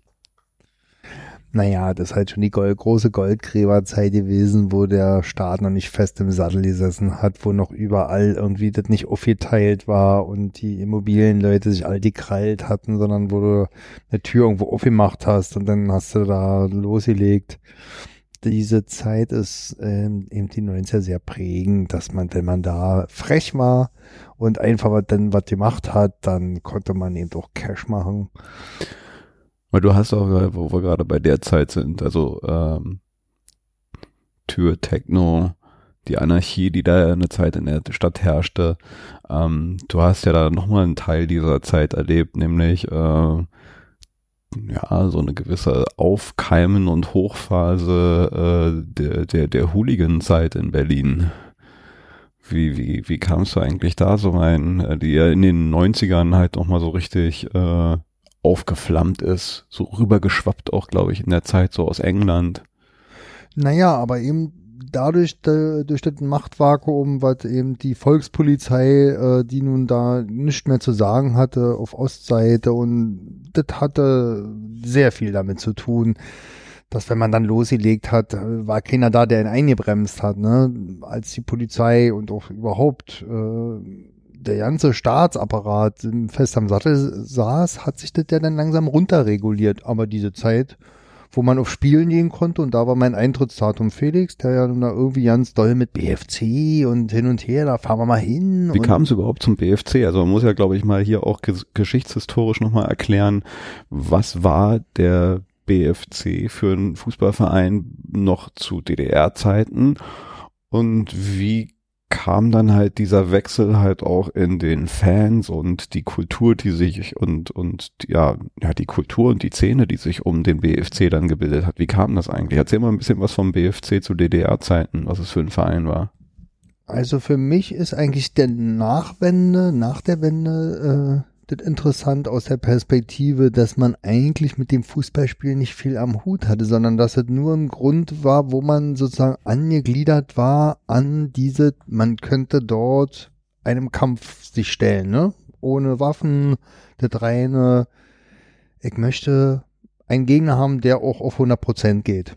Das war, da spielte das eigentlich keine Geige, welche Tore oder wer wieso gegen wen gespielt wurde, sondern eher welche gegnerischen Truppen man da begegnet nach in der dritten Halbzeit, ne?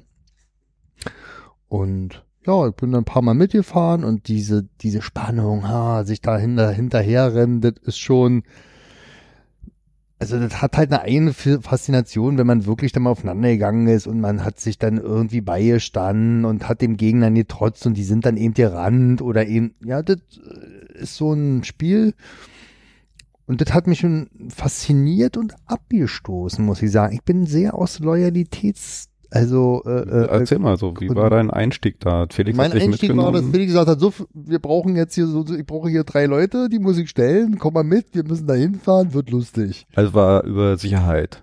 Nur oder nee? Oder? Nee, das war jetzt rein, wir wollen mal kicken, was so abgeht. Also rein spaßorientiert, also erlebnisorientiert äh, gucken, ob man sich in die Fresse hauen kann und äh, ob man das toll findet oder eben doch nicht. Ne? Also ja, und ich muss sagen, das äh, mischte sich äh, doch sehr, dass ich sozusagen mit ein, auch eine Art Mitläufer war. Es gab für mich nicht den Einstieg über den Fußballverein selber, ne? So, das war ja nicht so, sondern ging eigentlich darüber über diese Erlebnisorientierung. Aber ähm, ich habe schnell dann irgendwann gemerkt, dass das ja nicht so mein Ding ist. Also so diese dann im, im Ehrbahn gegenüber, das kommt ja am seltensten vor, sondern das ist ja mal alles ganz chaotisch. Und der Zufall entscheidet ja über so viel, ne, dass dann irgendwie was passiert meine Erfahrung war, dass dich dann irgendwas trifft, von dem du ja keine Ahnung hast. Du kriegst von hinten einen Aschenbecher über den Kopf oder so ein Ding, ja, wo du sagst, na, was hat denn das jetzt hier? Dafür verreicht doch nicht 300 Kilometer irgendwo oder sonst wo hin, um einen Aschenbecher über den Kopf zu kriegen. hm. Oder die ja nicht zu treffen und ach, das war alles nicht so meine Welt und dann also bist da dazu gerufen, ich bin dann dazu gerufen worden, so, äh, ja, wir müssen hier mal eine Strafaktion machen, die haben uns den Club zerkloppt, dann bin ich da irgendwo nach nach Neubrandenburg gefahren oder und äh, bin da irgendwo eingeritten, da war da natürlich keiner. und dann wissige mit 30 Leuten, wissige so immer aus Loyalitätszwängen äh, irgendwie doch mit Felix Mitte hat mich, muss ich in der Nachbetrachtung sehr, hatte mich das eigentlich schon gezogen. Die Erfahrungswerte waren aber immer, sei mal vorsichtig, weil ich äh, das Gefängnis und Polizei da hatte keinen Bock drauf, ne? Und Vor allem hat das für die Erfahrung schon. Ja, ja, ja, also die, und ähm, ich, ich war auch nicht scharf auf das Prestige, gefürchtet zu sein. Und äh, Felix war davon sehr durchdrungen, Respekt einzufordern. Wer ihm den versagte, naja, der musste dementsprechend gewiesen werden. Ne? Und die Ansicht ich konnte das dann irgendwann nicht teilen, weil, weil es nachher um Macht ging und nicht um, um einen ehrenvollen Sieg über einen ehrenvollen Gegner, dem ich auch einen ehrenvollen Rückzug, sondern der, der Gegner musste nachher gebrochen werden. Und das hat mich, das hat sich mir nicht erschlossen, ja. Der sportliche Gedanke ging verloren und nachher ging's in Geschäft, ne. Da hast du gemerkt, die sind dann alle irgendwie auch ganz merkwürdig, weil dann, die dann auch alle im Kopf unterwegs sind mit ihren ganzen Mach und Tu Drogen hat dann viel damit zu tun auch. Und das hat mir alles nicht gefallen. Und da war ich mich dann auch, so wie du eigentlich ausgeklingt, ne, aus den. Und das war auch mein Vorteil, denn äh, ich bin nachher nicht erfasst worden bei diesen ganzen. Felix ist ja dann Hooligan, Kategorie C, graduiert worden und der ist ja dann nachher, also hat er auch ein übles Ende genommen.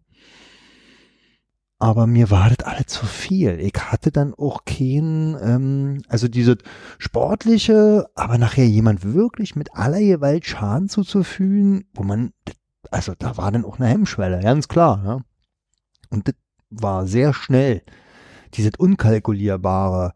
Und das, und das hat dann überhaupt nicht Ehrenhaftes. Ganz, ganz im Gegenteil, es ist sehr Schäbiges, weil man sich ja auf ein Feld ausprobiert, wo man ja nicht dafür garantieren kann, dass der andere das Augenlicht verliert oder ja. Und diese Schäden, die danach sind, weil man ja dann wirklich, ist ja ein reeller Kampf, ne? Also um mich selber habe ich nicht Angst gehabt, so, da ich komme dann irgendwie, wurschel mich immer raus, ne? Das war ja, aber das war mir allzu Fülle. Da bleibt man ja einer liegen und dann blieb auch wahrscheinlich mal irgendwie da liegen. Und also das war dann durchtränkt durch Zweifel. Und da habe ich mich aus, ich habe gesagt, nee. Und dann muss ich dazu sagen, war ein sehr großer Bruch, in, dass Felix sich dann Sachen nehmen wollte. Zum Beispiel wie eben ein Mädel, die war aber mit einem Freund von mir zusammen und dem wollte er unbedingt haben. Und hat sich dann so, da gesagt, nee, das geht nicht, es gibt Regeln, ne, so. Und das hat uns dann sehr geschieden. War das so das prägende Ding? Weil ich habe ja, also ich kenne all die Geschichten von Felix, aber ich habe Felix selber nie kennengelernt, obwohl es halt eine sehr prägende Person ja in deinem Leben war und, und dich sehr lange immer wieder begleitet hat und dich sei halt auch in prägende Dinge reingezogen hat. Also er hat dich mit Dingen in Kontakt gebracht, die dich ja sehr geprägt haben. Ähm, aber war das dann so der Punkt, wo so ein Bruch war, weil schließlich ne, in all der Zeit, die wir uns kannten, die Felix ja dann noch da war, habe ich ihn nie kennengelernt. Also ihr hattet schon keinen, also keinen wirklichen Kontakt mehr.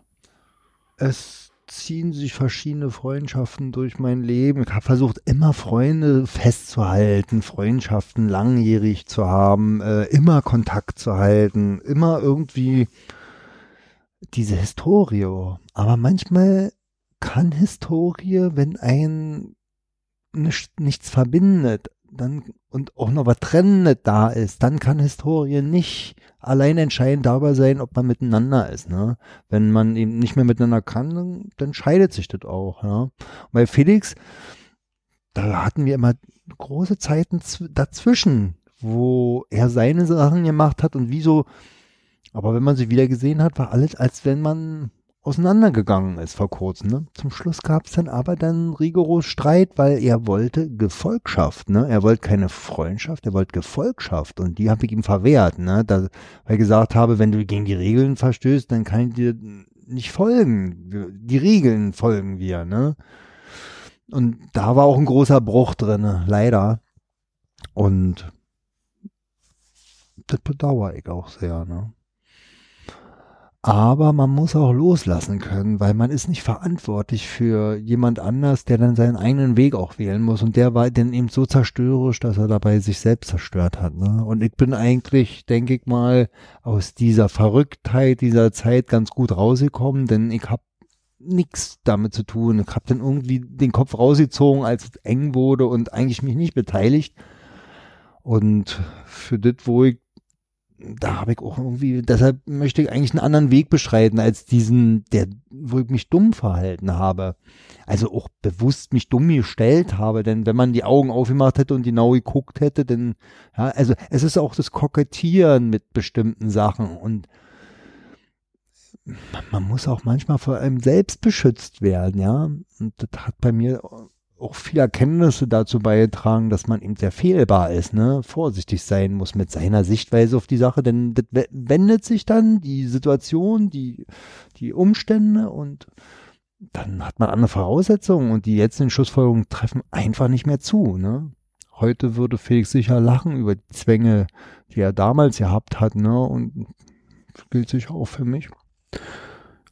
Ja, wir haben da, also ich versuche mal, ne, wir haben diese Türsteherzeit, die wir ja auch viel dann noch so privat äh, miteinander Dinge getan haben und, und da halt irgendwie zu Freunden wurden, die endete ja dann auch irgendwann für mich noch vor, äh, bevor du raus bist. Ich überlege jetzt gerade nochmal, ob ich damals meine damalige Frau schon kannte. Deswegen, nee, ich habe aufgehört, bevor ich äh, Tanja die Mutter von Sayen, mhm. die hier Hypebeast aus dem Podcast äh, kennengelernt habe, ähm, weil ich nämlich auch irgendwann so merkte, okay, irgendwie ist es dann doch eine Welt, die zwar so ganz lustig ist hier, aber ähm, die birgt halt auch Gefahren. Es gab so diesen einen Moment, irgendwann mal war so einer dieser Tage, Abende, da stand dann jemand irgendwie mit einer Knarre vor der Tür und äh, wollte sich den Weg reinschießen, weil er halt in der Nacht davor, ich glaube, das war da, wo ich den, die Entscheidung getroffen habe, weil er in der Nacht davor vor Türsteher, der die Schicht vor uns hatte, äh, nicht reingelassen wurde und als er sich dann doch Eintritt verschaffen wollte, die äh, Arm in der Ach Tür ja. eingeklemmt hat, weißt du noch? Genau, der klemmte, äh, also nicht eingeklemmt nur, sondern gebrochen. Der stand dann am nächsten Tag da. Ich, ich war nämlich vorne an der Tür, guckte so durch und erstmal in Pistolenlauf rein. Erinnere mich noch, wie du dann sagtest, okay, alles klar, zogst deine, ähm, deine Weste, deine schusssichere Weste an und, äh, und dann so, ich gehe da jetzt erstmal raus, wo ich dann auch so, alter Schwede, ey, der, der hat eine Knarre, ey, der ist voll auf 180, weil ihm äh, der Arm gebrochen wurde und jetzt Rache will, ja, mit all seinen äh, Spüren und ich hol hier sonst wen und haha, fing er da an, den dritten Weltkrieg anzuzetteln und ähm, du hast ja erstmal deine schusssichere Weste übergezogen, bist rausgegangen. Ich habe dann die Tür zugemacht und habe nur gesehen, wie du mit ihm dann so die Runden und bla und Felix laberte auf ihn ein und quatschte und ich wusste gar nicht, was der erzählt und dachte mir so, Alter, wann knallt's jetzt? Ey, muss ich jetzt hier schon die Polizei anrufen? Wie machen wir das jetzt? Und irgendwann äh, habt ihr euch irgendwie die Hände geschüttelt und er ist abgezogen und äh, naja, hast ihn halt schön runtergequatscht. Aber für mich war das so der Punkt, wo ich dachte so, alter Schwede, nee, für 15 Mark hier die Stunde, äh, dann vielleicht doch mal nicht so ein glimpfliches Ende und den Felix, ich hatte nämlich da vorher auch irgendwann mal so einen verrückten Engländer, der dann total im Vollsuff mir da fast ein Stück aus dem Bauch rausgebissen hatte. Ja, Ja, stimmt. Weißt du noch, da warst Ja, du ja. nämlich noch nicht da. Da war ich zwei Stunden, die ich alleine war, weil du irgendwie mal nämlich zwei Stunden später erst angefangen hat. Genau wo ich da alleine war, kommt der Idiot. Naja, und irgendwie dachte ich mir dann, nee, das kann es nicht sein. Und Mhm. äh, ich glaube, ich habe dann nämlich auch ein äh, bezahltes, also ich habe dann freiberuflich nämlich auch arbeiten können schon beim Flyer, wo ich vorher nur ein Praktikum gemacht habe. Mhm. Und dann habe ich als Redakteur da angefangen und habe ein paar Mark gekriegt und dachte mir, nee, dann lasse ich das jetzt hier sein mit dem äh, Türstehen. Das ist es dann doch nicht wert. Äh, und bin dann schon viel früher als du raus. Und ich weiß nicht, was war denn dein Punkt, so wo du gesagt hast, okay, jetzt ist für mich so äh, der Punkt gekommen, dass die Türsteherzeit enden muss, soll. Als der oder Schröder gesagt hat, äh, er führt diese Hartz-IV-Geschichte ein. Als der Schröder seinen Amtsantritt hat und gesagt hat, Mensch, jetzt hier wird's für alle Veränderungen geben. Da habe ich gesagt, so, jetzt suchst du den Job. und habe dann wieder angefangen, richtig zu arbeiten. Ich habe das politische Signal gehört.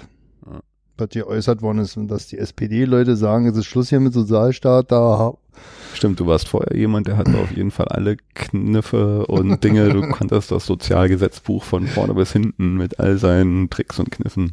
Naja, was heißt du Tricks und Kniffen? Ich hab Ja. geguckt, dass ich gucke, wo ich bleibe. Stimmt, und du bist dann ja relativ radikal da raus. Ja, ich hab in ganz normal arbeiten, seitdem wieder, war halt eine Zeit des Ausprobierens und Gucken und, und ja, eine Auszeit und ähm, das war sehr interessant. Also man muss dazu sagen, das, was ich da erlebt habe, da beneiden ja, da werden ja nur Filme drüber gedreht, Ja. ne? so diese ganzen Details und Verrücktheiten, ähm, das sind normalerweise im Film und Fernsehen abgedreht wird. Aber man kann froh sein, dass man das alle so gut überlebt hat und nicht irgendwie dabei auf der Strecke geblieben ist. Körperlich wie seelisch, dass einem das nicht angegangen ist, ja. Zwei meiner Freunde, die haben es halt nicht geschafft, ne? Die sind eben an diesem Übermaß an Lebenshunger eingegangen. Welcher zweite? Boah, der Dicke. Ach so, ja. Ja, Robert, stimmt. Ähm, naja, Robert ist an sich auch nochmal so eine Person, die ich nicht so richtig äh, einordnen und verstehen konnte, auch so für mich mit vielen Widersprüchen äh, dieser Ambivalenz, das ist halt sehr oft so, dass es eben nicht eine wirkliche, diese Schwarz-Weiß-Geschichte gibt es nicht so in Reinkultur, ne? Da ist dann eben der weiße, bekennende Rassist mit einer rahmenschwarzen Frau, wo du sagst, hä? also das kommt sehr oft vor und äh, sollte einen mehr zu denken gehen, als dass man das anzweifelt. Ja. Mm, mm, mm. Ich meine, wir verlassen so langsam die 90er, äh, wenn wir jetzt hier so darüber reden. Oder wann bist du raus aus der Tür? Ich bin genau 2000, ja, 2001 bin ich raus. Ja. Genau vor den Trade Towern. Ja, dann finde ich, ist es auch ein guter Cut. Wir wollten ja hier, wir sind ja eingestiegen mit dem, äh, mit der Jubiläumsansage, äh, Mauerfall 89, 30 Jahre. Da haben wir jetzt eigentlich mal einen Ritt durch die, die Epochen da gemacht, haben über zwei Stunden auf der Uhr und finde, hier kann man einen ganz guten Cut machen und vielleicht nochmal dann soll ich dir ja noch drei äh, ähm, Lieblingslieder sagen. Stimmt, warte mal, warte mal, genau. Ja, das muss ich jetzt nochmal ganz kurz anmoderieren. Ich ähm, als ich letzte Woche auf der Subscribe war, der Podcast-Konferenz, die ich hier vielleicht auch nochmal dann äh, ein bisschen in äh, breiter mich auslassen werde. Auf jeden Fall äh, in einem Gespräch äh, erzählte mir eine, dass sie äh, ihre Gäste immer nach ihren äh, Lieblingssongs äh, fragt im Vorfeld und ich fand das eigentlich auch eine sehr schöne Sache, das jetzt mal einzubauen bei mir, äh, weil das jetzt, glaube ich, auch etwas ist, was Menschen total prägt und sehr viel aussagt über jemanden, wenn man so sagt, sag mir mal deine drei prägendsten Songs. Uh, und warum das jetzt irgendwie so, so ein prägender Song für dich war. Kriegst du so die auf die Schnelle zusammen? Was also, äh, Michael Jackson, Billie Jean, weil das, erstmal war, als ich Musik so empfunden habe, wie man das sein muss. Dass ich da hinterher suchtet bei Michael Jackson war meine erste musikalische, wirkliche Offenbarung Hast du da auch das Video gesehen oder nur den Song erstmal gehabt? Am Anfang nur den Song und dann kam mit der Formel 1, weil das sozusagen das erste Mal Video kam, war die große Zeit der Videos und da habe ich gesehen, das hat mich total fasziniert überhaupt. Ja, ansonsten. Zweiter Song? Wir müssen drei dann jetzt irgendwie mal versuchen. Ja, ähm. Ach, fällt mir so ad hoc gar nicht ein, muss ich sagen. ich bin gerade überfordert, aber mir war wichtig, den Song Billie Jean zu nennen von Michael Jackson. Vielleicht sollte ich es auch auf einen Song runterkürzen dann. Ähm, ja, super. Ähm, wir sollten das vielleicht nochmal dann an anderer Stelle vielleicht auch nicht ganz so historisch aufgreifen. Ich fand das sehr schön. Vielen Dank, Felix. Und hast du noch Grüße? Natürlich habe ich noch Grüße an meine Mama, meinen Papa, meine Oma, mein Kind und die Biene.